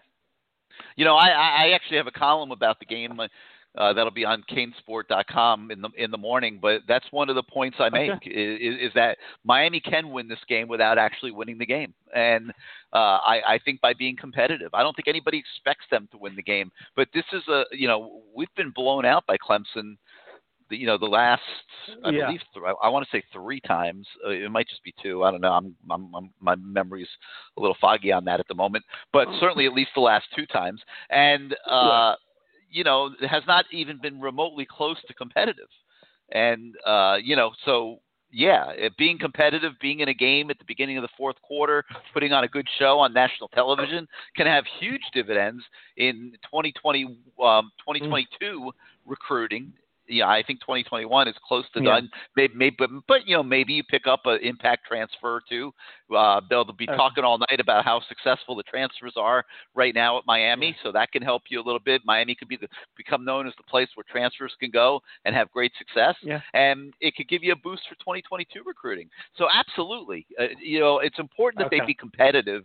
Much more important to me that they're competitive than that they win the game, but at the same time, if you win the game, now you're in the playoff conversation. Yeah. I mean, that's what I was thinking, because I do see, and I don't know if you see it, this team is a lot better, I feel, than the 2017 team. And I feel this team has better makeup than that team. It's better because of D'Eriq King. I mean, you have a real quarterback. We haven't had a quarterback like this since Ken Dorsey in 2002. Okay. So it means everything. I mean, look at the plays that this kid has been making so far this season on third down. Do you know that our third down percentage has gone from like 27% to like 52%? I mean, that's amazing. But I've seen a lot of his good throws, and they're third and long. Like, how many 3rd and 9 plus did we convert versus Florida State and Louisville? I don't have those numbers in front of me, but there's been many of them.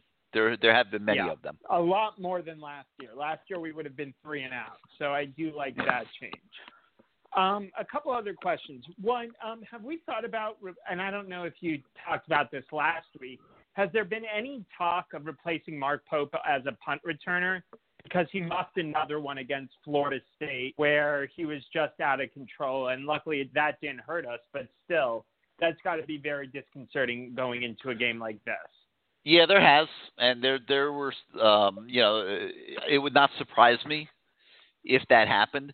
But, the problem that they really have is there's not a pure returner on this team. You look at the guys, I mean, who there really is not. I mean, you can maybe, I don't know how a guy like Knighton is catching punts and but there's really not. Like, you don't really have a receiver. Not like Keyshawn Smith or Restrepo. I mean, maybe a Restrepo, if you got the cojones to put a true freshman out there at Clemson, you might do it with a Restrepo, but it's not a job for the faint of heart. I'll tell you that. And it helps to have a kid that's done it a lot or an older kid that's not going to be nervous out there. I think that's Mark Pope. That's Mark Pope's problem. I don't think it's that he can't catch the ball. I think it's jitters, anxiety. Well, yeah, like the one against Florida State, it was like he ran up and he was out of control when trying to catch the ball. I mean, and obviously, but I'm just saying 2 lost fumbles in 3 games does not bode well going up to Clemson. No, but there's no guarantees that whoever you put in there is not going to do the same thing, because whoever it is not going to be experienced. That's true. A couple other questions. One, I love this running back depth. Is this the most depth you've seen at running back since the early 2000s when we had Frank Gore, Clinton Portis, Willis McGahee? Because I was trying to think, when did we have this much depth at the running back position where you could put one in? We have great depth. I'm not ready to go to the level where you are right now. I'm not putting Cam Harris just yet in the Frank Gore, Clinton Portis category. I think he's enormously better than he's ever been. I think he's having a great season. But let's see it Saturday night. Let's see it Saturday night. Let's see how he stacks up in a game against a team that's a real football team, and isn't getting he's been the beneficiary of a couple really long runs where he wasn't even touched. Yeah, that's true. Against Louisville and UAB. So let's see. I'm not ready to go there yet. Okay. I'm certainly not going to start comparing Knighton and Chaney to Gore and Portis and all those guys. I mean, we're a long way from that, but you wouldn't trade the depth, I'll tell you that, because these kids are good. That's what I meant. And they have great potential.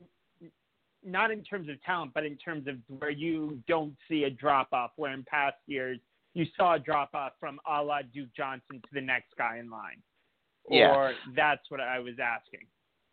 Yeah, I'm not ready to call these guys even Duke Johnson yet, much less Portis, McGahee, Gore, But then again, they have to start somewhere, and those guys had to start somewhere too. And you definitely have something to build with here with these 3 guys. Yeah. Okay. A couple other questions. One, in terms of recruiting, is Amari Daniels a take? Because I've seen it's between us and Texas A&M. And it seems like we're leading right now, but with spots so slight and with the running back depth that we've acquired, and with us already adding Thad Franklin, would Amari Daniels even be a take? I know he's talented. Yes, yeah, he would definitely be a take. I mean, you gotta look at the fact that this might be Cam Harris's last year, if he so chooses. That's one thing you got to look at. Who knows what Robert Burns is going to do? Does Robert Burns continue to sit as a third or fourth string running back, or does he transfer to go somewhere else to get a chance to play? So, yeah, you got to keep recruiting at that position. And I do think he's a take, but I also think that he's leaning towards, possibly leaving South Florida. So we'll have to see. I mean, that one could go either way. That's going to be a battle, continue to be a battle. But, we'll see how it plays out. Okay. And one other thing, for 2022, are we really in for it with Earl Little Jr.? It would just be like yet another loss of the kid of a Miami. Yes, we're absolutely in it with Earl Little Jr. Yep. Okay.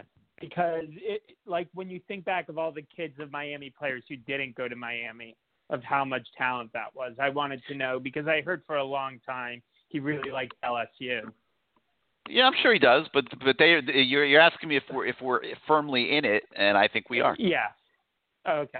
Well, Thanks, Gary. Have a great show. All right, Adam. Thanks for being part of it. 563-999-3550, 563-999-3550. You hit the number one on your keypad if you want to come on the show. Let's go out to the 386. You are live on CaneSport Live. How you doing tonight? Hey, how we doing tonight, Gary? Doing great. Who's this? All right, it's Willie again. Couple of things. All right. Just a couple of things real quick. One of them may be hypothetical, but just say the ACC season plays out the way everyone is thinking it's going to play out. Maybe Clemson go through the season undefeated, and Miami, North Carolina, and Notre Dame all have one loss. How do they determine who goes to the ACC Championship? There's a tiebreaker.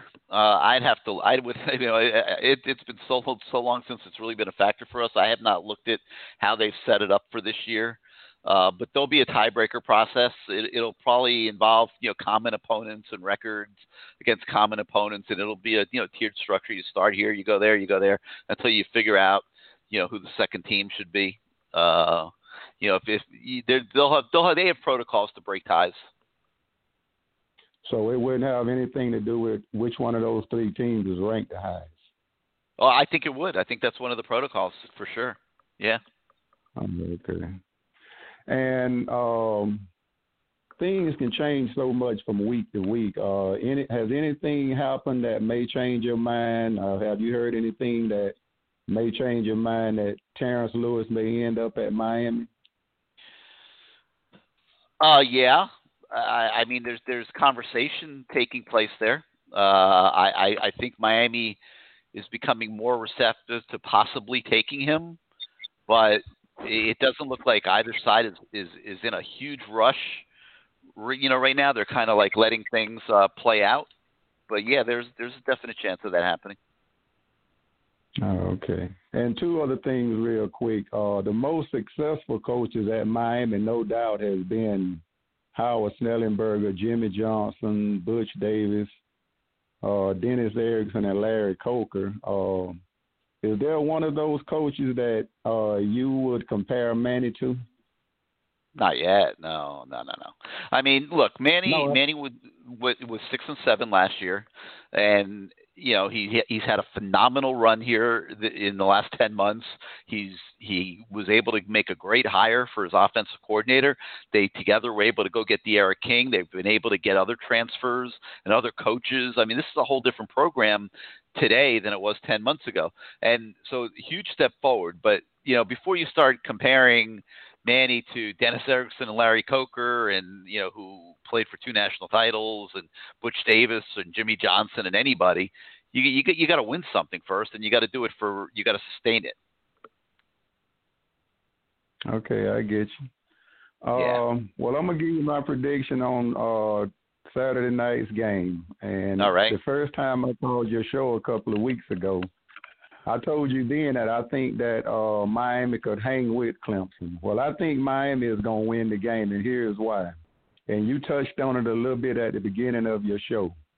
It has nothing to do with X's and O's, coaching, or talent. I think Miami is going to win because Clemson has been on top, 9, 10, 11 years, whatever the case may be. I think they may have lost a little bit of their hunger and drive, and I think Miami is going to show up just wanting it more and come out on top. And they're due for a loss, too. I mean, you don't just win every single week. I don't care, what level of football it is. I mean, these guys have won 32 straight regular season games. I mean, that's pretty impressive, but they're due to lose. And, maybe it'll be Saturday night. Now, let me take you back to your initial question about the tiebreakers, because I do have it up on my screen now. Okay, so let's say you were asking me about a 3-team tie. The first thing they look at. Yeah, 3 teams. Miami, so the Notre Dame, and And North Carolina, yeah. So the first thing they would look at is combined head-to-head win percentage among the tied teams. That would be that's the first tiebreaker. If there's no separation there, they go to head-to-head competition versus the team within the conference with the best overall conference win percentage, and then they proceed through the conference. Multiple ties within the conference are broken first to last. So I don't know if that helps you a little bit. They look at combined win percentage versus all conference opponents if there's no separation on numbers 1 and 2. They'll look at win percentage versus common conference opponents based on the order of finish. The tied team with the higher ranking would be the next tiebreaker. And if all that doesn't solve the issue, then the representative to go to the ACC title game will be chosen by a draw. Oh, okay. Yep. All right. And my last thing is that I'm going to get off here and let someone else get on. Kirk Herbstreit, he said that he feels like Miami is one of the top 4 teams in the nation. Do you agree with that? If they win Saturday night, I do. This is so weird. You got to realize that like there's so many teams that haven't even played a game yet. You know, it's just so weird. This is a weird season, but you know, you're number 7 now. If you beat the number 1 team, you're going to be top 4 probably. So you know, for now, yeah, absolutely. They deserve to be ranked top 4 if they deserve to be ranked number 7 right now. I'm not sure I would have accelerated them at this rate, but you know, look, like I said, a lot of teams haven't even played a game yet, so. And some other teams like Oklahoma's of the world have lost. Well, you was talking about the teams that haven't played yet. Who would be relevant besides Penn State and Ohio State? Oregon, for sure. And then I don't know if anybody else is going to step up from the Pac or not. You know, the Pac-12. I'm not really sure about that, but you certainly got to think about Oregon. Although they've lost some key guys, man, their secondary has gotten decimated by guys opting out and deciding not to play this year. So we'll see what happens with them. But they do have a pretty good defense aside from that. So we'll see. Let's see the other teams that haven't played. You mentioned Ohio State, you mentioned Penn State, Wisconsin. You always got to respect, they're capable of putting a good season together. I'm not really sure what kind of team Michigan's going to have yet. We'll have to see. But Michigan would be another one that I'd keep in mind. But yeah, if Miami beats Clemson, they're going to be right there. I don't know if they'll jump, Georgia or Florida or Alabama, but I could see them falling into the 4 or 5 slot if they beat Clemson. All right, then. Well, hey, like I always told you, man, an awesome show. Enjoy listening to it, and we'll talk to you next week on a high note. All right, Willie. Looking forward to it, man. Thanks for being part of the show. All right, 563-999-3550. 563-999-3550 is the number. You hit the number 1 on your keypad if you want to come on the show. And this edition of Cane Sport Live is brought to you in part by JFQ Lending. With interest rates below 3%, there has never been a better time to lock in a low fixed interest rate on your mortgage. And you're never going to need to think about refinancing again if you get hooked up here with JFQ Lending and they redo your mortgage terms and get you into a little bit of a better situation and save you some money. You set it and you forget it. And with JFQ Lending, you're guaranteed to get the highest level of customer service. They have an A+ rating with the Better Business Bureau and over 3,000 5-star reviews. You've seen Kyler Koppelman on the message boards at CaneSport.com. We're turning him into a huge Miami fan, and you can give him a call anytime at 323-607-8802. That's 323-607-8802. Or you can email him directly at kkoppelman@jfqlending.com. That's kkoppelman@jfqlending.com. JFQ Lending is an equal access lender licensed in over 40 states. If you need help with your mortgage and you want to find out if you can save some money with the interest rates being as favorable as they are right now, give Kyler a call and he'll be happy to help. All right, let's go back to your calls. Let's go out to the 786. You're live on CaneSport Live. Gary, how are you, my friend? Hey, what's up, everything? How are you? You missed the beginning of the show. I was looking to see if you were on. Greg took quite a little shot at you that, you probably would have wanted to hear. But you got to love Greg. He is a great fan. He's got a good mixture of pessimism and optimism. He's got a little blind-ass fan in him like the rest of us do. I don't know what his obsession is with me, but it probably is. Some of us have done it for a living, have coached for a living, and have played it, and some of us have, just been jock sniffers. But, hey, it is what it is. It's all good. Nothing but love here. I wanted to point out several things with regards to what's going on with the preparation we've had for the last 10 days for this game. I don't know what the game plan is. I mean, there's certain things that are obvious, but if I'm the offense coordinator at Clemson, I am attacking our middle line, our linebackers. I'm getting Travis in as much open space as possible, and I'm just going to go ahead and see if anybody can tackle that kid. I mean, they're going to utilize the KISS principle to the nth degree on Saturday. They're going to challenge our corners, and I look for them to try to establish the run on early, and from that point, some great play action, some great movements, some great bootlegs, and let this kid named Sunshine do his thing. And I would prefer to try to stop the run early on, and I would prefer to go ahead and try to have someone hit this kid in the mouth. We have seen, if you look at the games that Syracuse had, not just when he got knocked out in, but look at when he gets hit in the mouth. He is a tough kid. Watch the Ohio State game. I watched that game twice this week. Look at how he reacts once he gets hit. And there is a tendency for him to rush through things after he gets hit. Bruce and somebody else was mentioning, I think it was Dwayne mentioning, no dumb penalties. When you go up there in that first series, you've got to lay a lick on somebody. You've got to set the tone for what's to come. This game is all about preparation and all those great things, but it comes down to mentality. Dogs have to be dogs, Gary. And if you're passive and you're trying to be cerebral and you're waiting for Blake Baker to tell you what to do, it's going to be one hell of a long-ass night for those kids up there. It's going to be raining.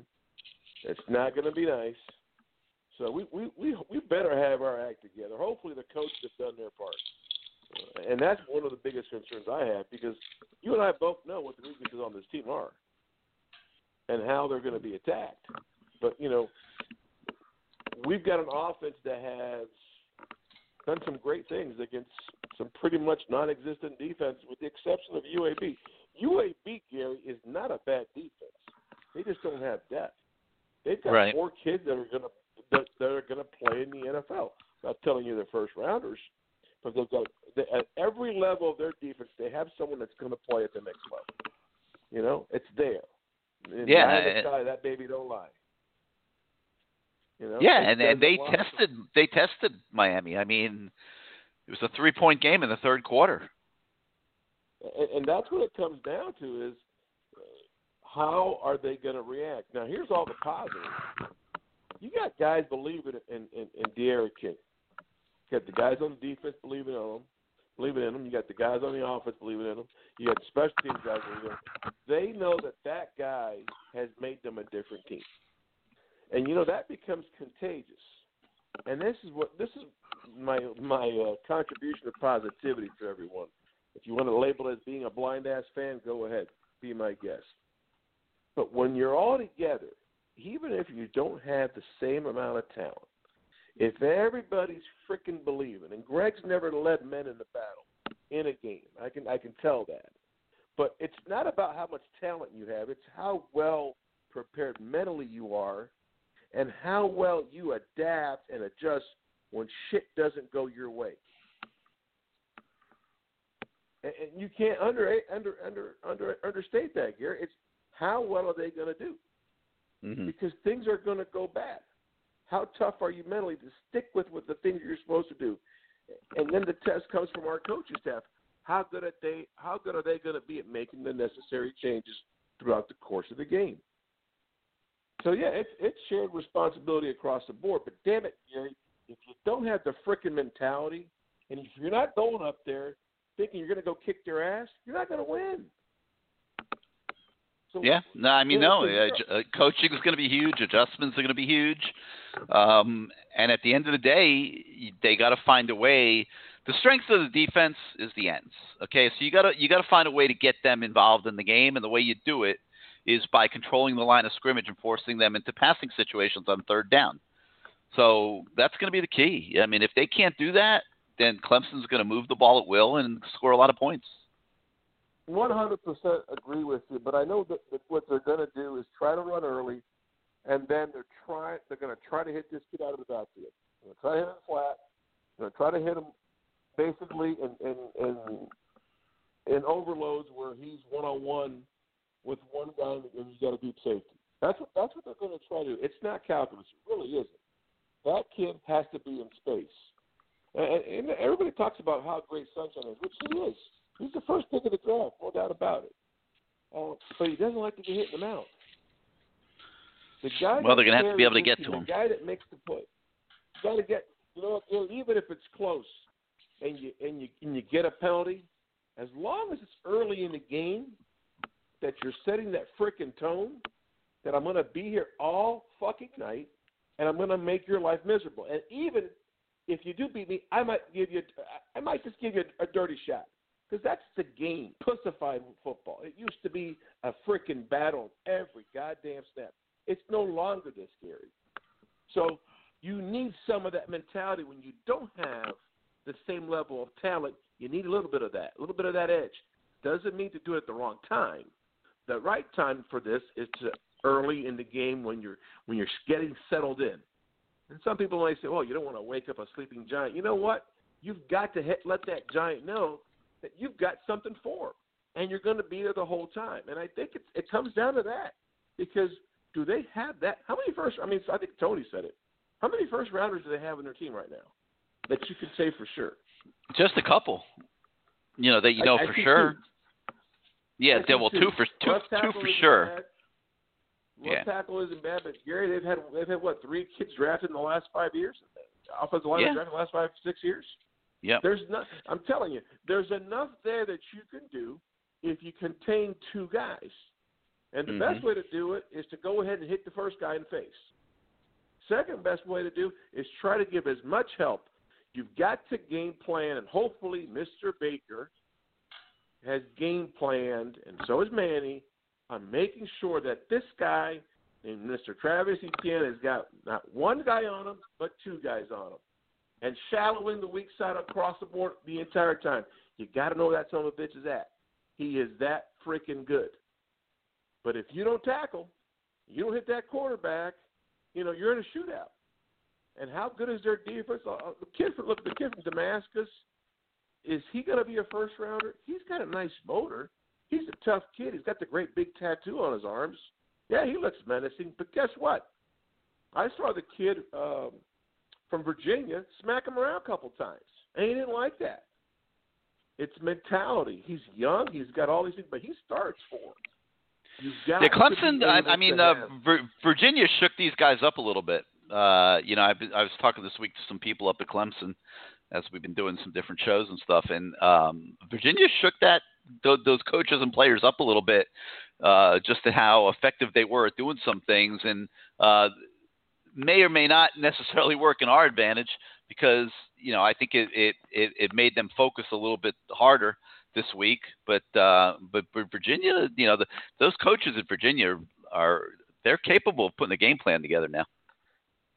Gary, I've always told you what a great coach Bronco is. Okay, yep. I've always said that. I've always said what a great defensive mind he is, and his offense plays directly into what the defense is trying to accomplish.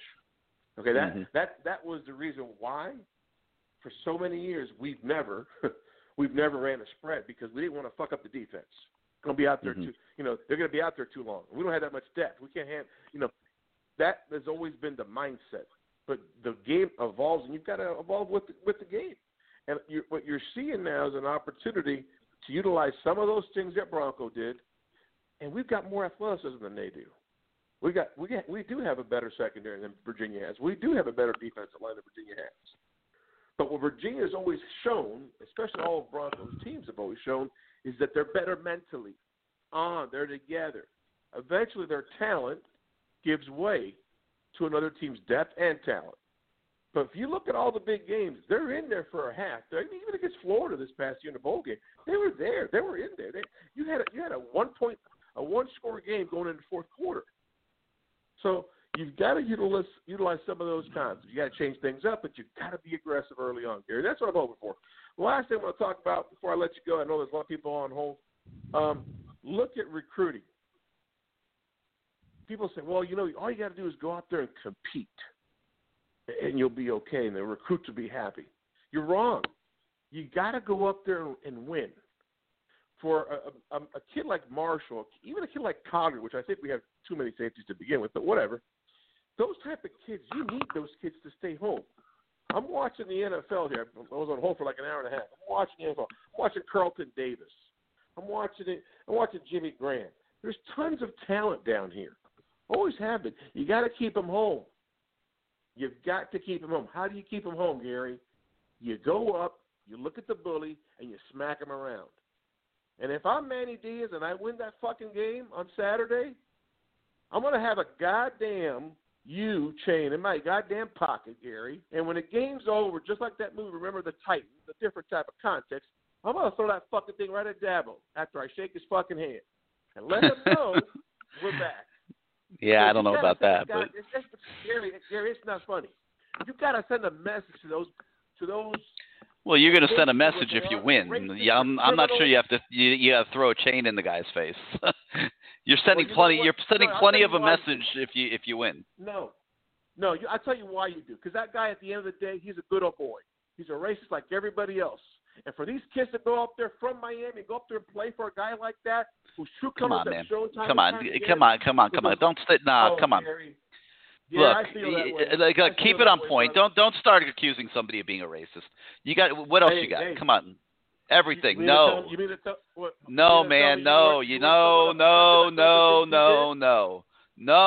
come on, Gary. Be real, baby. You know that guy.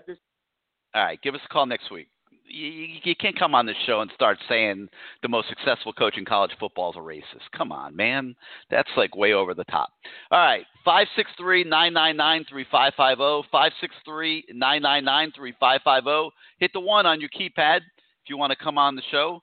Let's go now to the 561. You're live on CaneSport Live. Yo, Gary. What's up, yes, brother? Sir. It's Scooter DuPont. What's up, Scooter? How you doing this week, man? Doing good. I was reading the message boards. All right, I got a question for you. All right, I'm going to give you two names, two players. You got to pick which one you would rather have. And if you pick one of them over the other, you're going to be crazy. But Jalen Phillips, Gregory Rousseau.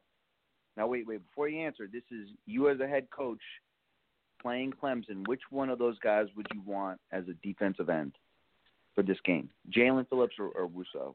All right, this isn't fair because I have a little bit of a secret advantage on this. In that, okay. I am friends with.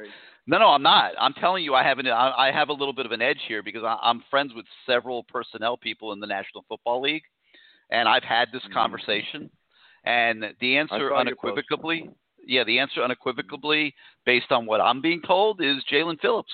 And I'm going to make a prediction right now that Jalen Phillips is going to be drafted before Gregory Rousseau. How about that? Okay, you're getting a little crazy here. All right. No, I'm not. Gregory Rousseau's first round pick. First round. I didn't say he's not, but I'm saying there Gregory is a chance. Rousseau is basically a basketball player. He's that tall. No, I understand, right? But there is a chance that Jalen Phillips gets drafted ahead of him, because he's a tougher, more physical presence at the line of scrimmage, which you got to be in the NFL, unless you're just going to be a third down pass rusher. I'm answering your question based on the evals that I have been hearing lately. I would say Jalen Phillips. Okay. All right. I got to think. Well, first of all, what was Jalen Phillips doing with his tooth when he won the? He got the turnover chain. He was pointing at his molar. I don't know. Was he doing something? I don't know what he was doing. He was making some kind of look. Well, he was pointing at his molar. I don't know what. He was doing. Know, man. I don't know. Boys will be boys. Right. Well, the other thing I was going to say was. Even if Lashley, don't you think no matter what, even if Lashley leaves, the cat's out of the bag. There's no way we're gonna go back to that old slow offense, right? We're always gonna have no chance. Do you think? Yeah, I don't think so. No chance. If he leaves, I think what Manny would do is either promote Likens to coordinator, because Likens has been a coordinator before, and he would then have an understanding of the system, or he goes and sees if there's another Lashley that runs a similar offense that can come into the program. Yeah, I think so too. I think there's no way, even if he leaves, Manny's a pretty smart guy. He's a very determined, smart. I always think back to his dad being the mayor, and he has this thing about him that's he understands what needs to be done, and he does it. And I think now that he's seen this high-power octane offense, that I don't think he's going to figure it out. Even if Lashley leaves, and I think he probably has a good understanding of the offense himself. How much of an understanding do you think do you think he could go in and run an offense like that? Manny? No, yeah. Manny's defense coordinator. But the one thing you got to give Manny a world of credit for is identifying what his problems were, and not being in denial about them. Because, you think about, you get this job, and any coach wants to get to the point where Manny got last year, and then you fail to that degree. You talk about humble pie, but, a lot of coaches go into a bunker, and they're looking to deflect and defend themselves and whatever. Manny went to work, and he just started identifying those problems and attacking them one at a time and knocking them off in rapid fire succession, and has come back this year with a whole different looking team. And sometimes, what we're seeing is sometimes it only takes maybe one, a couple better coaches and a quarterback, and you can quarterback. Quarterback is huge, huge. It's huge. Yeah. Yeah. Yeah. And I guess they're just gonna have to get another transfer. I don't know. After we'll see. Year, it's not out of the question that they can't talk King into coming back one more year. We'll see. Well, that's the next thing I was gonna say. Is it seems after this year, Jalen Phillips and Bolden, and it seems the whole team's gonna be gone, right? Those guys are one season loaners here. Bolden would have been two, but he got hurt last year. These guys are loaners for a year, no doubt. And the true test is going to be, how we're doing once we don't have those guys in the program. But right now you got to use it as a building. You got to use it as a building block, man. It's got to be a building block. Yeah, I think the time is now, man. If we're going to get it done, we got all this talent. We got the Phillips. Yeah. We got Bolden. We got D'Eriq King. You picked up six starters. How often does a team pick up six starters in an off season? Older kids. Yeah. I'm not talking about true freshmen. We have a good team, and then we have Brevin Jordan. I'd even say Brevin Jordan, Will Mallory. Yeah. It's Brevin Jordan and Will Mallory in their third year. Yeah. You're counting on guys that are older kids that have played football. Yeah, it's just a perfect storm. And the other thing that's so great about this game coming up is we have no pressure on us. All we have to do, the very minimum is just to be competitive. And we're just in such a great spot. This is a golden. It's not going to get any better than this. We're in a golden spot right here, where we have the opportunity to knock off Clemson. This is it's almost like a movie. This is set up so well, If we dethrone Clemson, and then what's crazy about this is this team is so schizophrenic that I could see us losing to Pitt the week after. Well, one thing at a time, Scooter. Come on. Let's worry about what happened Saturday before we worry about that. Pitt is a representative team, and we'll be talking about them next week. No doubt about it. That's not a layup by any stretch of the imagination. But right now, it's all in on Clemson. No, but what I'm saying is like, isn't it been in the past like we'll beat like a Notre Dame and then we'll lose like a Duke, like the game after is always the game that we seem to like always lose or flop up on. Well, the program hasn't been right for 20 years, 18 years since this program's been right. So yeah, of course you're winning some and losing some. That's what happens when you're not a complete team. All right, Scooter, so give us a call next week, okay? Let's talk about it some more. All right, man. Keep up the good work. Appreciate it. Thanks for being part of the show. Let's go to the 419. You're live on CaneSport Live. How you doing tonight? I'm doing good, Gary. How you doing? This is Mo from the 419. What's up, man? How you doing? This Clemson week. I'll tell you what I'm about this week. I mean, heck, we got a few callers ago calling Dabo a racist. I'm ready. I mean, I thought that was ridiculous, but it definitely it's ridiculous. That's absurd. Yeah. It was funny. Yeah. It was funny, though. Okay. Anyway, but back to football, the game coming up. I don't think this was 2017 whatsoever, number one. That was smoke and mirrors. We were getting by some games of smoke and mirrors. We had a very good defense that year. The offense really was smoke and mirrors. It was inadequate as could be. They came off a loss to Pitt, and I was at that game, and honestly, it was an ugly loss. And we were getting by, and let's be honest, the quarterback position is not even comparable. You can't compare Rozier to King. And I just do not see us going in there laying a 38 to 3 or whatever it was egg to Clemson this year. And I'm looking at Clemson objectively, not just as a fan, but I've watched Clemson this year. And you pointed out earlier, I mean, I think this game, honestly, is going to depend on the trenches. That's what's going to win and lose this football game. I really believe that. I think they have four offensive linemen that are new. I don't necessarily know if these kids are great. They may be great in 2 years, but they may not be great this Saturday. Yeah, all we know is they were good prospects. Yeah. That's what we know. Absolutely. Because they wouldn't be there if they weren't. Four new kids. Yeah. They're new to football. And our defensive tackle, you and I do agree, defensive tackles are going to be key to this game. I think Nesta's playing fine. Nesta doesn't concern me at all. I think Nesta will be fine.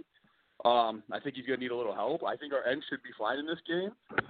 Their defensive line, they're young. Again, these kids are young. They're five-star kids. These kids are studs coming in. But, again, they're still young. If we can keep King's jersey clean, we have a damn good shot at winning this game. Without a doubt, we can score on this team. I don't necessarily know that their defensive backs, I don't know that I'm sold on them right now. Other than that Booth kid, that kid looked phenomenal out there. Every time they threw a one-on-one, the kid made a play on the ball. The pick in the end zone was just phenomenal. But other than that, the kid was fundamentally sound. But the safeties, I don't necessarily know that the other kids in their secondary are great yet. They may be great down the road, but I don't necessarily know that they're there this Saturday. And they don't have an answer for our tight ends. I'm telling you that right now. Simmons isn't there anymore, and if Simmons can't come back to play this game. Now, if Simmons is there, I'd be a little nervous because you could do so many things with a talent like Simmons. I mean, the guy could spy your quarterback. He could take out – heck, he could cover your slot. That kid was so fast last year. And he was an amazing athlete. Then he could come off the edge. I mean, they don't have a Simmons at linebacker. Now, do they have some solid kids? Absolutely. And I'm not tearing Clemson down because, listen, Clemson's great. They do have one major advantage that I see in this football game. The major advantage, they have Trevor Lawrence, and they have Travis Etienne. Those are the two best players in college football. You hit that on the head.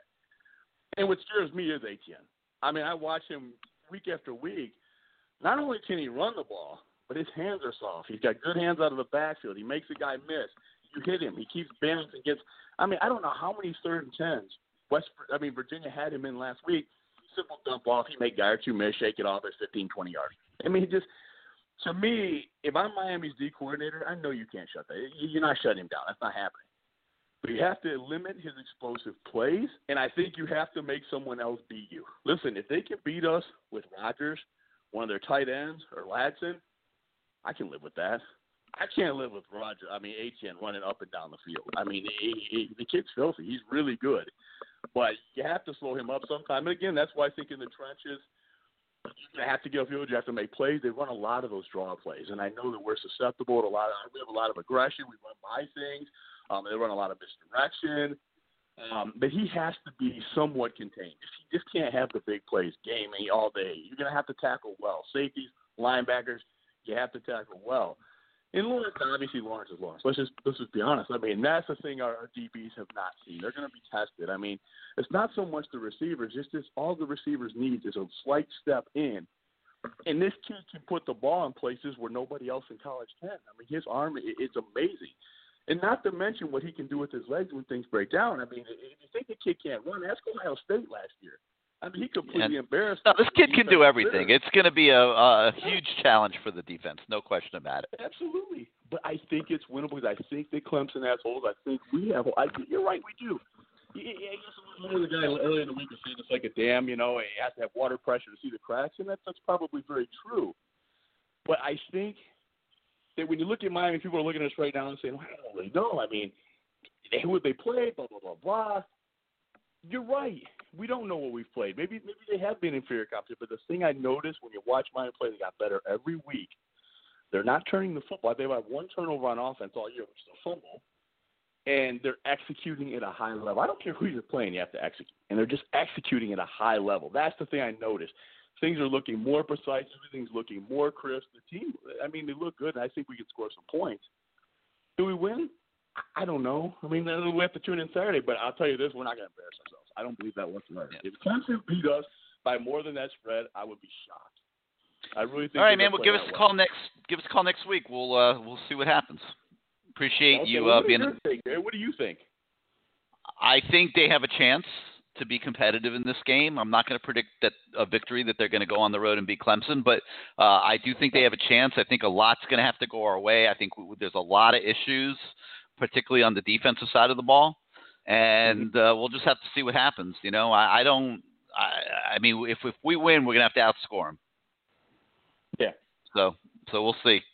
I think they're going to score. I think they're going to move the ball. I think they're going to score. They're too good on offense. Those two kids are too elite, and I think they're good enough at the line of scrimmage. And we're not that. You know, other than at the end, I don't feel that we're very good at defensive tackle, and I know we're not really good at linebacker. So that's a huge problem against a team like this. So we'll see. But I do think we have a chance, which I don't think we did in the past. So. That's progress. Yeah, I definitely – I'm going to go out. I can't tell you we're going to win the game either, but we're covering that spread. That 14 solid. Yeah. All right. Well, give us a call next week, and we'll see how it goes. Okay, take care. Keep you on hold, Gary. Take care. Yep, bye. All right, 563-999-3550, 563-999-3550. Hit the 1 on your keypad if you want to come on the show. Let's go to the 504. You are live on CaneSport Live. How you doing tonight? Gary, what's up, man? How you doing, man? Doing great. Who's this? This is Roland back from New Orleans. Roland, did you say? You broke up. Yeah. What's up, man? What's up, Roland? How you been, man? I'm cool, man. I'm good, man. What's up with the receivers, man? What's up with Mark Pope and Hartland? They're so small, man. Pope. You know, Pope just has never really gotten on track as a college football player. I mean, at least you're getting something out of him. I mean, that's better than it's been in the past. Well, Harley's just small, okay? Harley's small. But even Pope is small too now. But he's not small like Harley's small. Pope is taller than Harley, but Harley is just small, and that makes it hard for him to get open at times. Yeah. Let me ask you, what about Peyton? You think Peyton's going to get a run and a Redding? I've been waiting for Peyton to get a run. It's been one thing or the other with that kid. I don't know. I mean, I'm expecting him to show up one week, but you know, we'll see. When you look at Don Chaney, tell me he doesn't remind you of Frank Gore. And I'm speaking a lot. But just his style, his whole energy. Yeah, I'm not. I don't do that. Like, I don't start anointing a kid who's got 15 carries or something. But I've been very impressed with Chaney so far. And you know, when he's come out of high school, there's some people wanted to knock him down a little bit about competition and things like that. Yeah. And then he never showed up at the national camps and things like that. And people thought he was dodging competition against other kids and things like that. I mean, to me, from what we've seen so far this season, he's been everything you could ask for. I mean, I know he's a third team back right now, but you could see that he's got ability, and he's definitely was a good take. Yeah. You think they're gonna play man? You think they're gonna play zone? Any idea how they're gonna do that, especially with You talking about Clemson? No, Miami. Oh, Miami? Yeah. I think they got to play man the way they're going to want to blitz. I think we're going to blitz like crazy. You know, I don't think we're going to expect our DBs to be able to sit back there and hold up against a quarterback that can freaking deliver the ball 40 yards down the field and hit a quarter. I mean, I don't, that would be very flawed. I think we're going to have to go after them, and I think that's going to mean manning up. All right. See, Gary, special shout out, man, to my little brother, man. King Jolly, man, he passed away, man. That was hard. So, that was horrible. Man, I don't understand people, man. Why does stuff like that happen? Why can't we all just be happy and live our lives? It's unbelievable, man. You're talking about a good kid and a good person, man. It's just super unfortunate, man. I don't know what happened there, but man. Yeah. But we'll see, man. We're gonna see on Saturday. We'll see what's up. And all right, bro. Doing your thing, man. You got it, man. Give us a call next week. We'll talk about it afterwards. Let's go to the 973. You're live on CaneSport Live. Gary. What's up, Mr. Ross? How you doing this week? Hey, man. I don't usually take bouquets, man, but you just giving all the bouquets away to Clemson, man. You know. No, always, I'm not. You clearly weren't listening at the beginning of the show because I was the one saying they're not the same Clemson that we've gotten accustomed to. So I don't know why you're talking about a bouquet. I'm not giving them any bouquets at all. They have as much to prove as we have to prove, Ross. Yeah, I mean, I know they've recruited well. They got good players, but they're not proven in a lot of places. Hey, sound different now. No. Not for what I've been listening to all night, you know. No. I got to listen to a sermon from Mr. Everything. I gotta sit here and listen to a sermon, you know, and watch him telling us what they need to do and this and nothing tactically about what we're going to do to win the game, and it's not church. Tell them it's not church, okay? And so what do you think, Ross? Forget about what everybody else thinks. What do you think? All right, that's what I think. We can't go up there and get all cute and start creating stuff that we haven't been doing. Line up, speed against speed, because we do have speed. And I don't want to hear about what Carlo was just talking about. There's a bunch, Gary, of small wide receivers all over Oklahoma. Every weekend I watch, Oklahoma got a bunch of small receivers. Put them in the league, too. Now, if Hardy can't get open, that's one thing. If Pope can't get open, that's another thing. But it has nothing to do with their height. Me and you watch weekend after weekend, small wide receivers get wide open and get down the field. So I don't want to hear anything about them being small. That's why they can't open, Gary. Just say they can't get open, and I accept that. I take that. But I don't want to hear nothing about them being small, why they can't be open. Nonsense. But to continue, just don't get cute. Line up our guys against theirs.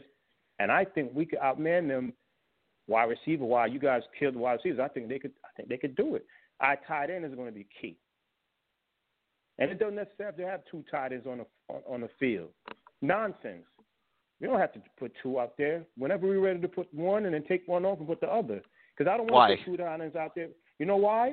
Because that who's better? Who's better? If you were ranking the guys that are going to be catching passes for the Miami Hurricanes, who would you rank number one? I understand it, but there's only one of those guys going to catch the ball. Who would you rank number one? Brevin Jordan, right? Brevin Jordan would be one, right? Yeah. Okay, who would be number two? Mallory, of course. But what I'm saying is so why not have them both on the field at the same time? You know why? Why not? Because that takes another talented wide receiver off the field that needs to be on the field. They're not better. There's not one wide receiver on this team better than Brevin Jordan or Will Mallory.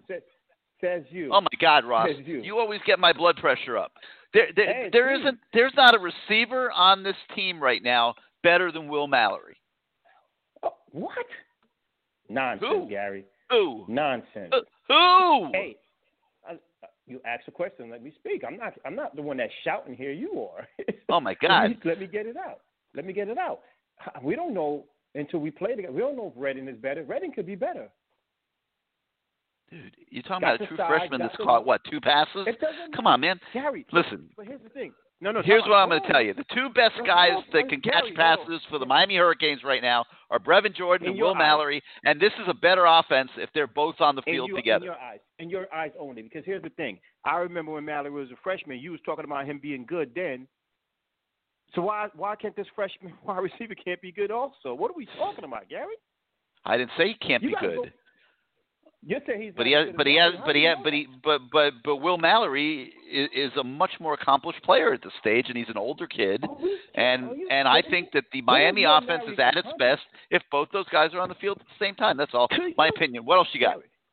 You can disagree. Let's have a little small debate about it because you get Mr. Everything. No, we're playing Clemson Saturday. We don't need to debate this, but we don't have to agree. You're trying to make your word to be final. You said he's no, I'm not. I know your opinion. Your opinion is you would rather have Michael Redding on the field than Will Mallory, and that's fine. You're entitled to that opinion. Mallory's had a solid career. What has he done? And I'm not killing him because I like him. Done everything that's been asked of him. Everything that's asked of him. Okay, man. They just don't throw it to him enough. He doesn't get enough looks. Now they don't throw it to him enough. I don't think they do.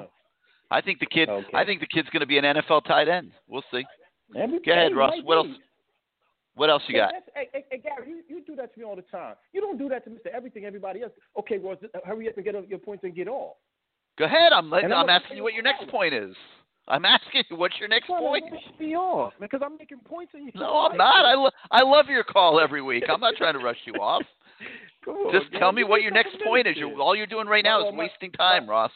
What's your next point? I'm making points. Okay, what's your next point? Is this, man. Listen, on defense, I know we are soft in the middle, and what we have to do to compensate that is keep them upright. Because if our defensive guys can't get to the quarterback, our defensive attacking can't get to the quarterback, we might not necessarily need them to get to the quarterback, but I just want to stop the run. Their job is to stop the run with all means necessary. So if we got to put rocks in their pocket and have them just fall down and stop the run, whatever needs to be done, just stop the run. Because I think if we contain the running game, we could get to the quarterback. We're known to get to quarterbacks. We could get to them. This is going to be a whole different type of game. So it's going to be one of these games. The strength of their O-line is their two tackles, so that's going to be an issue. But I agree with you. They can't be able to run the ball up the middle, no doubt. And Gary, and I know you're going to be like, Ross, you're going way back here, but I remember if I could tape you, I would let you listen to it.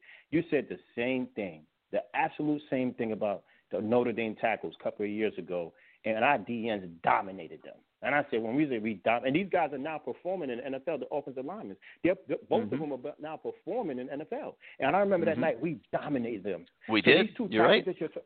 These two tackles that you're talking about, they could get dominated too. Absolutely. Okay? It's our best guy. The strength of our team is those guys. Okay, now here's a question. Who would you start safety wise? I know are you locked in on Carter like everyone else is? They don't have a choice this week, Ross, because Gervin Hall has to sit out the first half. So you're going to see Bolden and Carter. No, I'm not locked in on anything. I like Gervin Hall as a football player, and I think as far as we might want to put somebody. Carter to me is like a strike. He's a hitter. And I think he'll look more better at the striker position than the safety position because it's a little late for that though. I know he's just so much of a boundary guy, and he just tried to kill shot. I don't know if he has the ball skills, and this might be where they try to go pick with us. Put him on an island, put him in action, and let's see what happens. You can bet the ranch this Clemson staff is going to have this thing schemed up. That's how good they are. Yeah. So we're gonna have to be able to win, man. It's gonna be a lot of one-on-one battles, and we're gonna have to be able to win them. And Gary, and you could bet the ranch that we got our guys schemed up too. That's the beauty of this game. I don't feel like they're the only one who can scheme anything anymore. I think we have the guys that can scheme it now too. Yeah, and I think they're huge upgrade. Everybody else. Absolutely. So we do this every week, and now I'm gonna make my prediction. Okay, and I see us in the 30s. So I say us 33, 23, 33. Sounds. I don't think there's anybody listening right now that wouldn't take that. Hey man, I called it. I said what I said. I believe in my boys. All right, Ross. I'm always going to believe in my boys, man. I won't come up with throwing bouquets at Clemson. Keep throwing them bouquets, Gary. Keep your hole, but keep throwing those bouquets, man. All right, man. D-Black, I need you to get on, D-Black. Come on, D-Black. Get in here. I don't know if he's on tonight. Right. I don't know. I haven't seen him. I hope he is. But, hey, keep me on hold, and you keep throwing your bouquets, man. And all right, Ross. Everything and... We'll talk to you next week. All right, guys, I'm going to hit a few of these questions that were submitted on the message boards at CaneSport.com before we get back to calls. Can the second level stop their running game? I don't know. I don't think so. If they're getting to the second level and it's, Travis Etienne against our linebackers, I think we got a problem. I don't think that's a secret. The defensive tackles must win up front or else it's going to be a long night. What would we like to see from the team and the staff that would be considered a win regardless of score? Be competitive in the fourth quarter. Still be in the game in the fourth quarter and, let the chips fall where they may. And if they're in the game in the fourth quarter, to me, that's going to be a win and it's going to be something that they can build upon, win or lose. If you can somehow figure out a way to pull it out, now you're playing for something big time this year, because I don't see too many other teams left on the schedule that I think have anywhere close to the depth on the defensive side of the ball to deal with this offense. So, we'll see what happens. But I would say be competitive in the fourth quarter. We should be exploiting Clemson's linebackers and safeties all night with the running backs and tight ends. Absolutely. The running backs and tight ends are the strength of Miami's offense once you get past D'Eriq King. And absolutely, you always feed the tight ends, in my opinion. And I just had the argument with Ross about both of them playing at the same time. I would go into every game, feed those tight ends as much as you can. And, I think, you have a chance for a happy result. Virginia's running quarterback gave Clemson some issues early. Can King be expected to have more running attempts than all three last games combined? I'm going to say no to that because this is a different defense. And the thing about Clemson, and we'll see how good they are Saturday, but they're going to have athletes and, whatever openings D'Eriq King is likely to find are probably not going to be the same as they were maybe against, Louisville and Florida State and even UAB. So I'm not expecting that, but I guess you never know. I mean, if the offensive line's having problems, then he'll obviously be running around like a chicken with his head cut off. So it'll depend on how the game evolves. But going in, I would like to think that the offense is going to be a little bit more wired into the game than it just being D'Eriq King, running around trying to make something happen. Can our defensive backs cover well enough so that the defensive line can pressure Lawrence? I'm not sure the answer to that is yes. I think the defensive line is going to have to be able to pressure Lawrence. I think it's kind of the other way around. Can the defensive line pressure Lawrence well enough to where the DBs don't have to be perfect? Because like I said earlier in the show, this kid can fit a ball wherever he wants. So if he's standing there and he's comfortable delivering it, that also would not be obviously a good thing for the Canes. All right, let's go back to your calls. 563-999-3550, 563-999-3550. You hit the one on your keypad if you want to come on the show. Let's go out to the 202 where my main man Deuce is on the line. Deuce, talk to us. What you got this week? What's going on, Gary? How are you? Doing good, man. What you got? Yeah, so I feel real good. I'm not necessarily worried at all. This is not, the Clemson of the last 4 years. This is a different type of team. Case in point, you probably couldn't name anyone on their defense right now, just off the top of your head. Nope. You can't name anyone. No. You're right. Yeah. Exactly. So we're not going to treat them. I mean, I've got all the names, obviously. I mean, I could name them, right, but I don't think that's your point. I think the point you're making is they don't have an established star on the defensive side of the ball, and that's very accurate. They're right. We can do whatever we want to do to them offensively. We can do whatever we want to do. They're right. Venables is going to play He's going to blitz. He's going to do, fire zone and stuff like that. But he's also going to play a lot of zone. He has corners, but he hasn't seen enough of them to just turn them loose and say, we're going to do this. No. And then at the same time, if you don't play zone, his safeties are awful. Actually, his safeties, they're awful. His linebackers, the same way we feel about our linebackers, that's how they feel about their linebackers. They don't have any – could you imagine Knighton getting isolated on one of those linebackers? That Venables is going to do everything he can do to ensure that doesn't happen. So Venables is going to play a lot of zone. And D'Eriq King, I like him against zone because he can see, where everything is. It's no anticipation to the point where, back shoulder throws and things of that nature. So I feel real good about what we can do offensively. Defensively, I think this is where you're going to find out if Manny is as good as he thinks he is, because he's going to have the opportunity to show it. Trevor Lawrence. So what Clemson does is they do a lot of misdirection and they get the ball out quick. He takes deep shots, but those deep shots are worked into the game plan by them keeping you so off balance and you get so worried about so many different things. Then they hit you with a deep shot. They don't have the receivers that they just throw balls up to one-on-one like they had with Mike Williams and the kid from Alabama that's out this year, or T. Higgins. They don't have that. But they have Frank Ladson, but you couldn't possibly think DJ Ivy scared of Frank Ladson. As much as DJ Ivy struggled, why would he be afraid of someone he's known pretty much his whole life? You know what I'm saying? It'll depend if he can run with him. Yeah, but the thing is, the way Manny calls his defense, a lot of people think we play man more than we do, especially when we blitz. It's always with a shell over top of it. So he's going to leave a area of the field void, but he'll never leave a guy in position to get beat one-on-one. Very, very few teams hit bombs on us. And if they do, it's like with Florida last year, with everybody thought it was Fryson's fault, but it was actually Amari Carter didn't get over the top in time. Little things like that. We can't let that happen.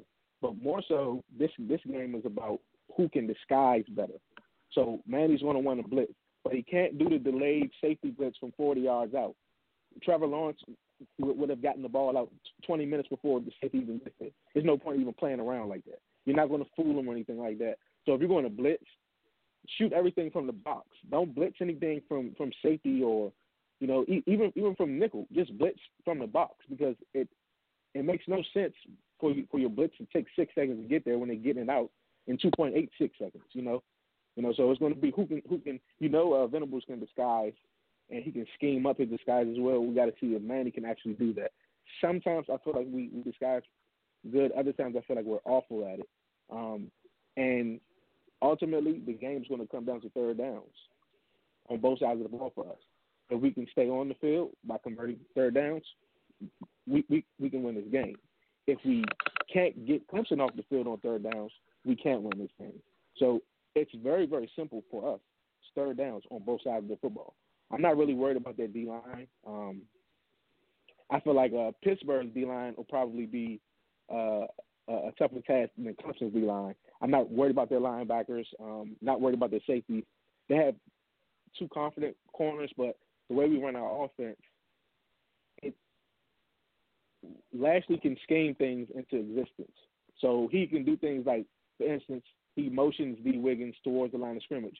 So even if the corner wanted to jam him, he couldn't. And this whole point is I'm going deep. I don't want you to touch him. I just motion him. So, little things like, Roland said that Pope was small. Yeah, but you can move him on the line of scrimmage, so none of that really matters. Just can you catch the balls? And I agree with you. Will Mallory is the second-best receiver. Brevin is the first. And I think D. Wiggins is third. After that, I would go probably Pope, and I think Jeremiah Payton in that mix as well, or more so over Harley. But Harley. Well, we got to see Payton do something first. Yeah. I don't need to see any more of him to know that he probably will be more equipped to help us than Mike Harley from an athleticism standpoint. Like, Mike Harley goes about his business. He blocks well. He knows the plays. But Mike Harley has his issues as well. But I don't I'm not afraid of them. You know, this is not a personally Alabama is better than them. I don't think they're the best team in the country, and I think if they play Alabama on a neutral field, Alabama will probably beat them by 2 touchdowns. My personal opinion. So I don't think it's a. I don't even know if they beat us by 2 touchdowns. I think this is a game that we can stay within 10 points, and if we, you know, we get late in the third quarter and we're still there, what really how you slay the dragon is you stay around and you stick around. You either get on top of them and strangle them, or you stay around. And when you stay around late, that's when you start to get worried because hold on, everybody said we're going to beat this team by 14 points.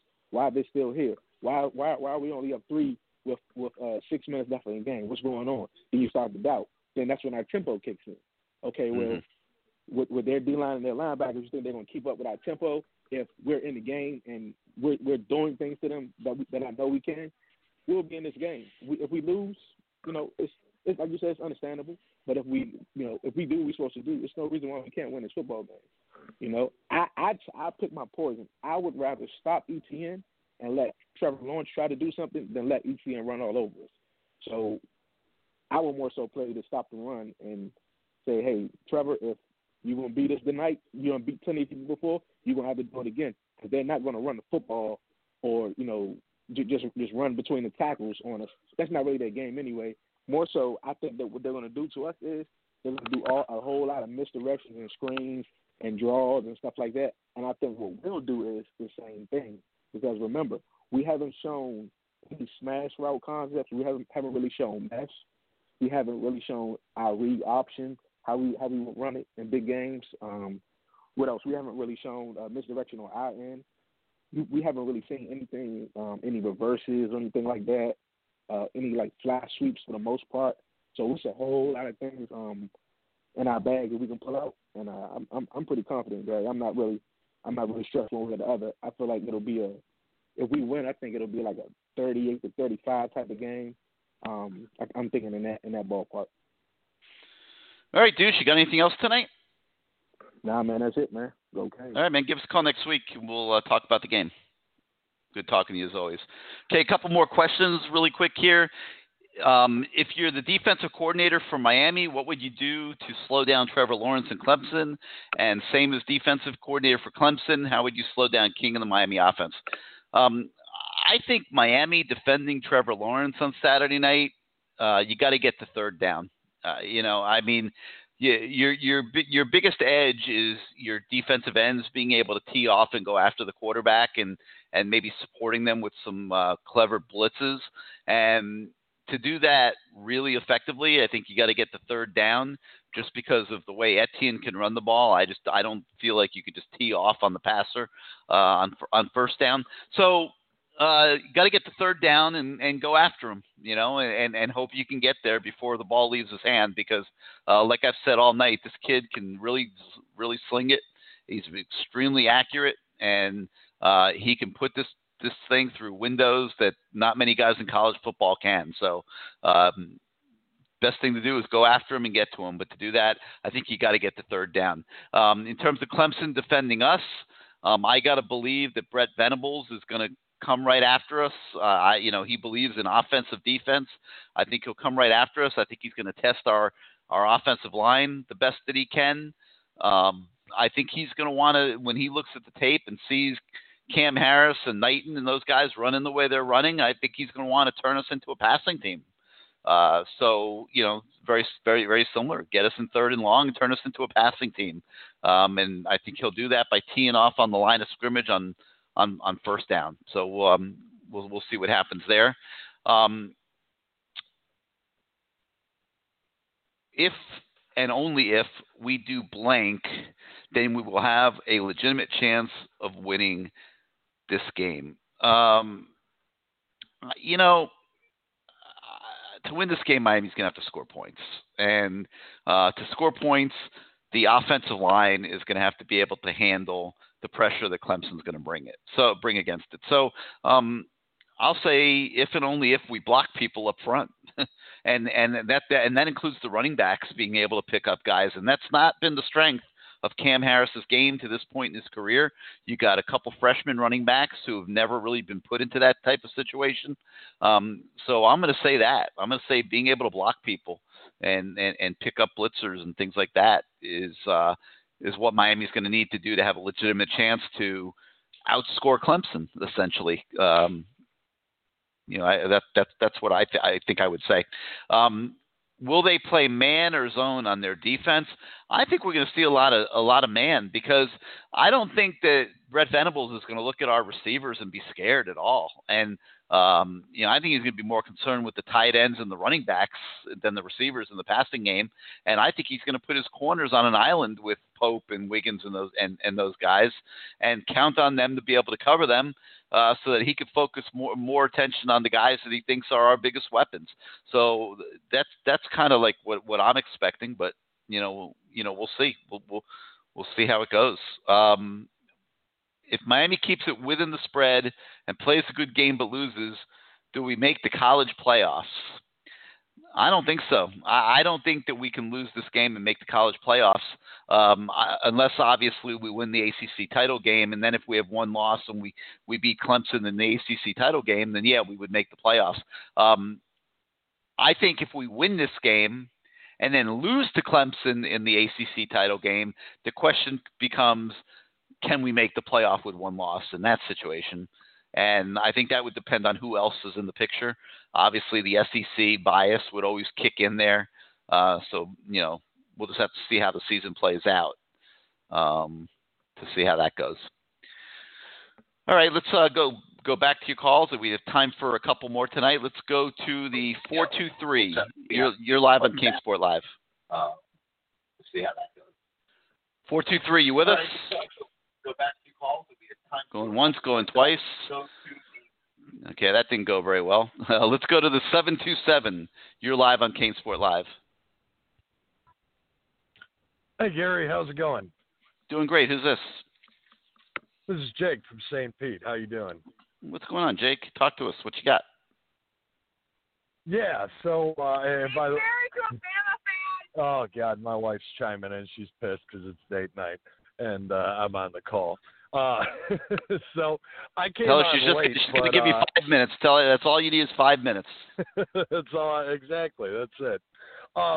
Hey, I came on the call late, but I was curious. Did you guys talk about, last week I was saying I think we're going to see a big Will Mallory package this weekend. And if you look at the first three games we played, every one of them had a kind of a precipice where we just, took over and started blowing things out. It seemed like Will Mallory was involved in all three of those games on some plays, and then they just kind of, rather than keeping him in the game, he just checks out after that. Even UAB, it got called back, but that 75-yard touchdown, I feel like that just kind of lit things up a little bit. Showed the offense was for real. And I can't help but think that that's by design, that he's, when they need a big play, they seem to be going to him. And then once they get that big play, he's gone. He's out of the picture.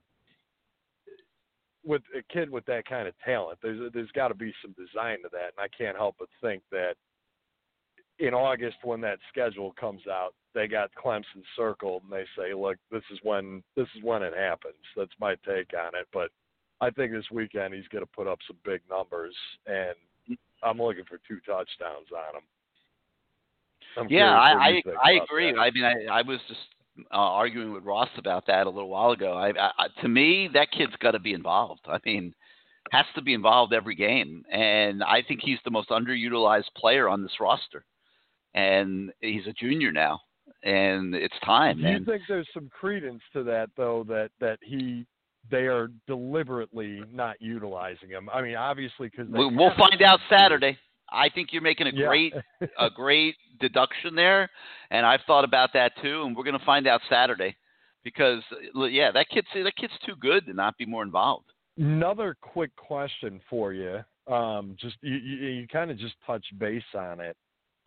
Would you rather have a loss right now or a loss in the ACC title game against Clemson? if you're going to go 1-1, yeah, then you would say now. I mean, that's the money game, the ACC title game. The winner of that game goes to the playoff.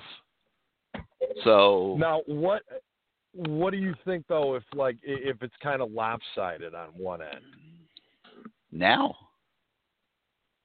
you still saying like so? So for instance, let's say we just crush them on Saturday, but then they win the ACC title game. Then they go to the playoff. They go to the playoff. We go to the. We either get a second spot in the playoff or go to the Orange Bowl. Okay, so you think that's a forgotten win if they lose in the title game? Yeah, probably because you got to figure there's going to be two SEC teams that get into the playoff. It just seems to always work out that way. Yeah, just like because I was just thinking about it, but like right now I don't see on paper. Why, everyone says they're the number one team in the country. This defense that they have, to me, just seems to lack an identity. I don't think there's any star power. Yeah. I don't think there's anything doing. I think Miami could catch them off guard with the offense that they have and, maybe put up some big numbers, get a big win this weekend. But then I wonder if you give Venables the whole rest of the season, get these young guys developed, maybe we win by 15, 20 points this weekend, but then Venables gets this defense going and you're saying, oh my God, you don't think that can happen? I mean, you think we're going to go to Clemson and win by 15, 20 points? And I know anything's possible, but I think Clemson's got two players. I think they got 2 out of 22, Etienne and Lawrence. And yeah, they're the best in the business at what they do. Beyond that, I don't see that much. Jackson Carmen's pretty good, but hey, they were putting pressure on him all week last weekend. I didn't think that offensive line looked that great last weekend. So we've got a much better defensive line than Virginia does. So, all right, well, let's do this. Have this feeling. Let's feel agree. Like Notre Dame 2017 right now. That's what I feel like. All right. Well, let's agree to this. Let's. You're asking great questions. You're making great points. I just think you're a week early on them. Let's see what happens. We'll talk on Tuesday. Yeah. Let's see what happens here Saturday, and we'll be able to slice it and dice it up really well next week. Oh, I can't wait. All right, man. Anything else? We'll find out. No, that's it. I'll catch you on Tuesday. Go take care of the wifey, man. Go take care of the wifey. Yeah, she'll be happy I'm off. Yep. And tell her all the guys on CaneSport Live said hello, and we'll talk to you next week. Will do. All right, man. Take it easy. Yep. Bye-bye. Bye. All right, guys. Final question that was submitted is very simple. Why not us? Okay. And I think that when you looked at this game a month ago and you see Clemson on the road, you're going down the schedule and you're putting an L on your piece of paper or on your refrigerator magnet or, wherever you kind of store these things away, your phone, whatever. And I think everybody would have done the same. There's no doubt about it. Now, we've seen a whole different offensive football team so far this year, and that means we have a chance to score points. And I was kind of shocked, quite frankly, and I'm guilty of this, just like everybody else. I just looked at the name Clemson up there and number one ranking, and I made a lot of assumptions that this is going to be a typical Clemson team. Obviously, I knew about Trevor Lawrence and Travis Etienne, and had just assumed this is going to be another playoff team, top 2-3 team this year, and the usual Clemson juggernaut that they've been for 9 straight years now. But once we got into this thing in the last week and I started really diving deep into their roster and their team, I'll be honest with you, I was kind of shocked at what I was finding. Like, this is not a seasoned football team once you get past the quarterback and the running back. The receivers, we've seen some good things from Amari Rodgers so far this season. The number 2 receiver, Frank Ladson, is still trying to establish himself. So you know, I think Miami's defense will obviously key a lot on Rodgers and put the pressure on the other guys to beat him, who have not done it before. You know, they've got an okay tight end in Braden Galloway. I mean, he's okay. He's not better than Brevin Jordan and Will Mallory. Their O-line is in transition. They recruit well. They've got good prospects, but you know, this is not a battle-tested offensive line by any stretch of the imagination. Their most veteran defensive end, Justin Foster, has been banged up, hasn't really played this year. I don't know if he'll be back Saturday or not, but you know, they're having to rely a lot on a couple of highly regarded true freshmen. They're true freshmen. So, you know, we don't, you know, my point is this, that this is not the same Clemson that we've grown accustomed to seeing in college football the past several years. And when you look at Miami's ability to score and possibly keep up in a shootout, then this game could get interesting. And, you know, I think Miami, if they could just be competitive, walks out of there a winner, you know, regardless of the scoreboard. But I don't think it's out of the question that they could steal this game. And I don't think I'm being a blind ass fan like everything 305 loves to call us, or, you know, wearing orange and green glasses or anything like that. You know, I try to keep it real, and I don't think this game is insurmountable. It's going to take a yeoman effort. Don't get me wrong, but I don't think it's out of the question. So if the question being asked is why not us, I would agree. You know, why not us? And I think that that's the mindset that these kids are going to take with them on the road this weekend. I think that the coaching on the offensive side of the ball has been upgraded. We've got some holes on defense. I'm more concerned about the defense in this game than I am the offense, believe it or not. But this should be a real football game, and I expect Miami to represent itself well. That doesn't mean they'll win, but I do think they'll represent themselves well, and I'm looking forward to talking about it with everybody next week. All right, I want to thank Dwayne Starks for joining us tonight. He gave us some great insight, and Bruce Warner, of course, and Miami and Clemson Saturday night. We'll see what happens. And we'll be back here. I believe it's going to be back to Tuesday nights next week. The only caveat, and I'm going to try to check that really quick right now, is if the Miami Heat get to a Game 7, what night of the week that would be, and that would be Tuesday. So if the Heat goes to Game 7, I'll probably move the show.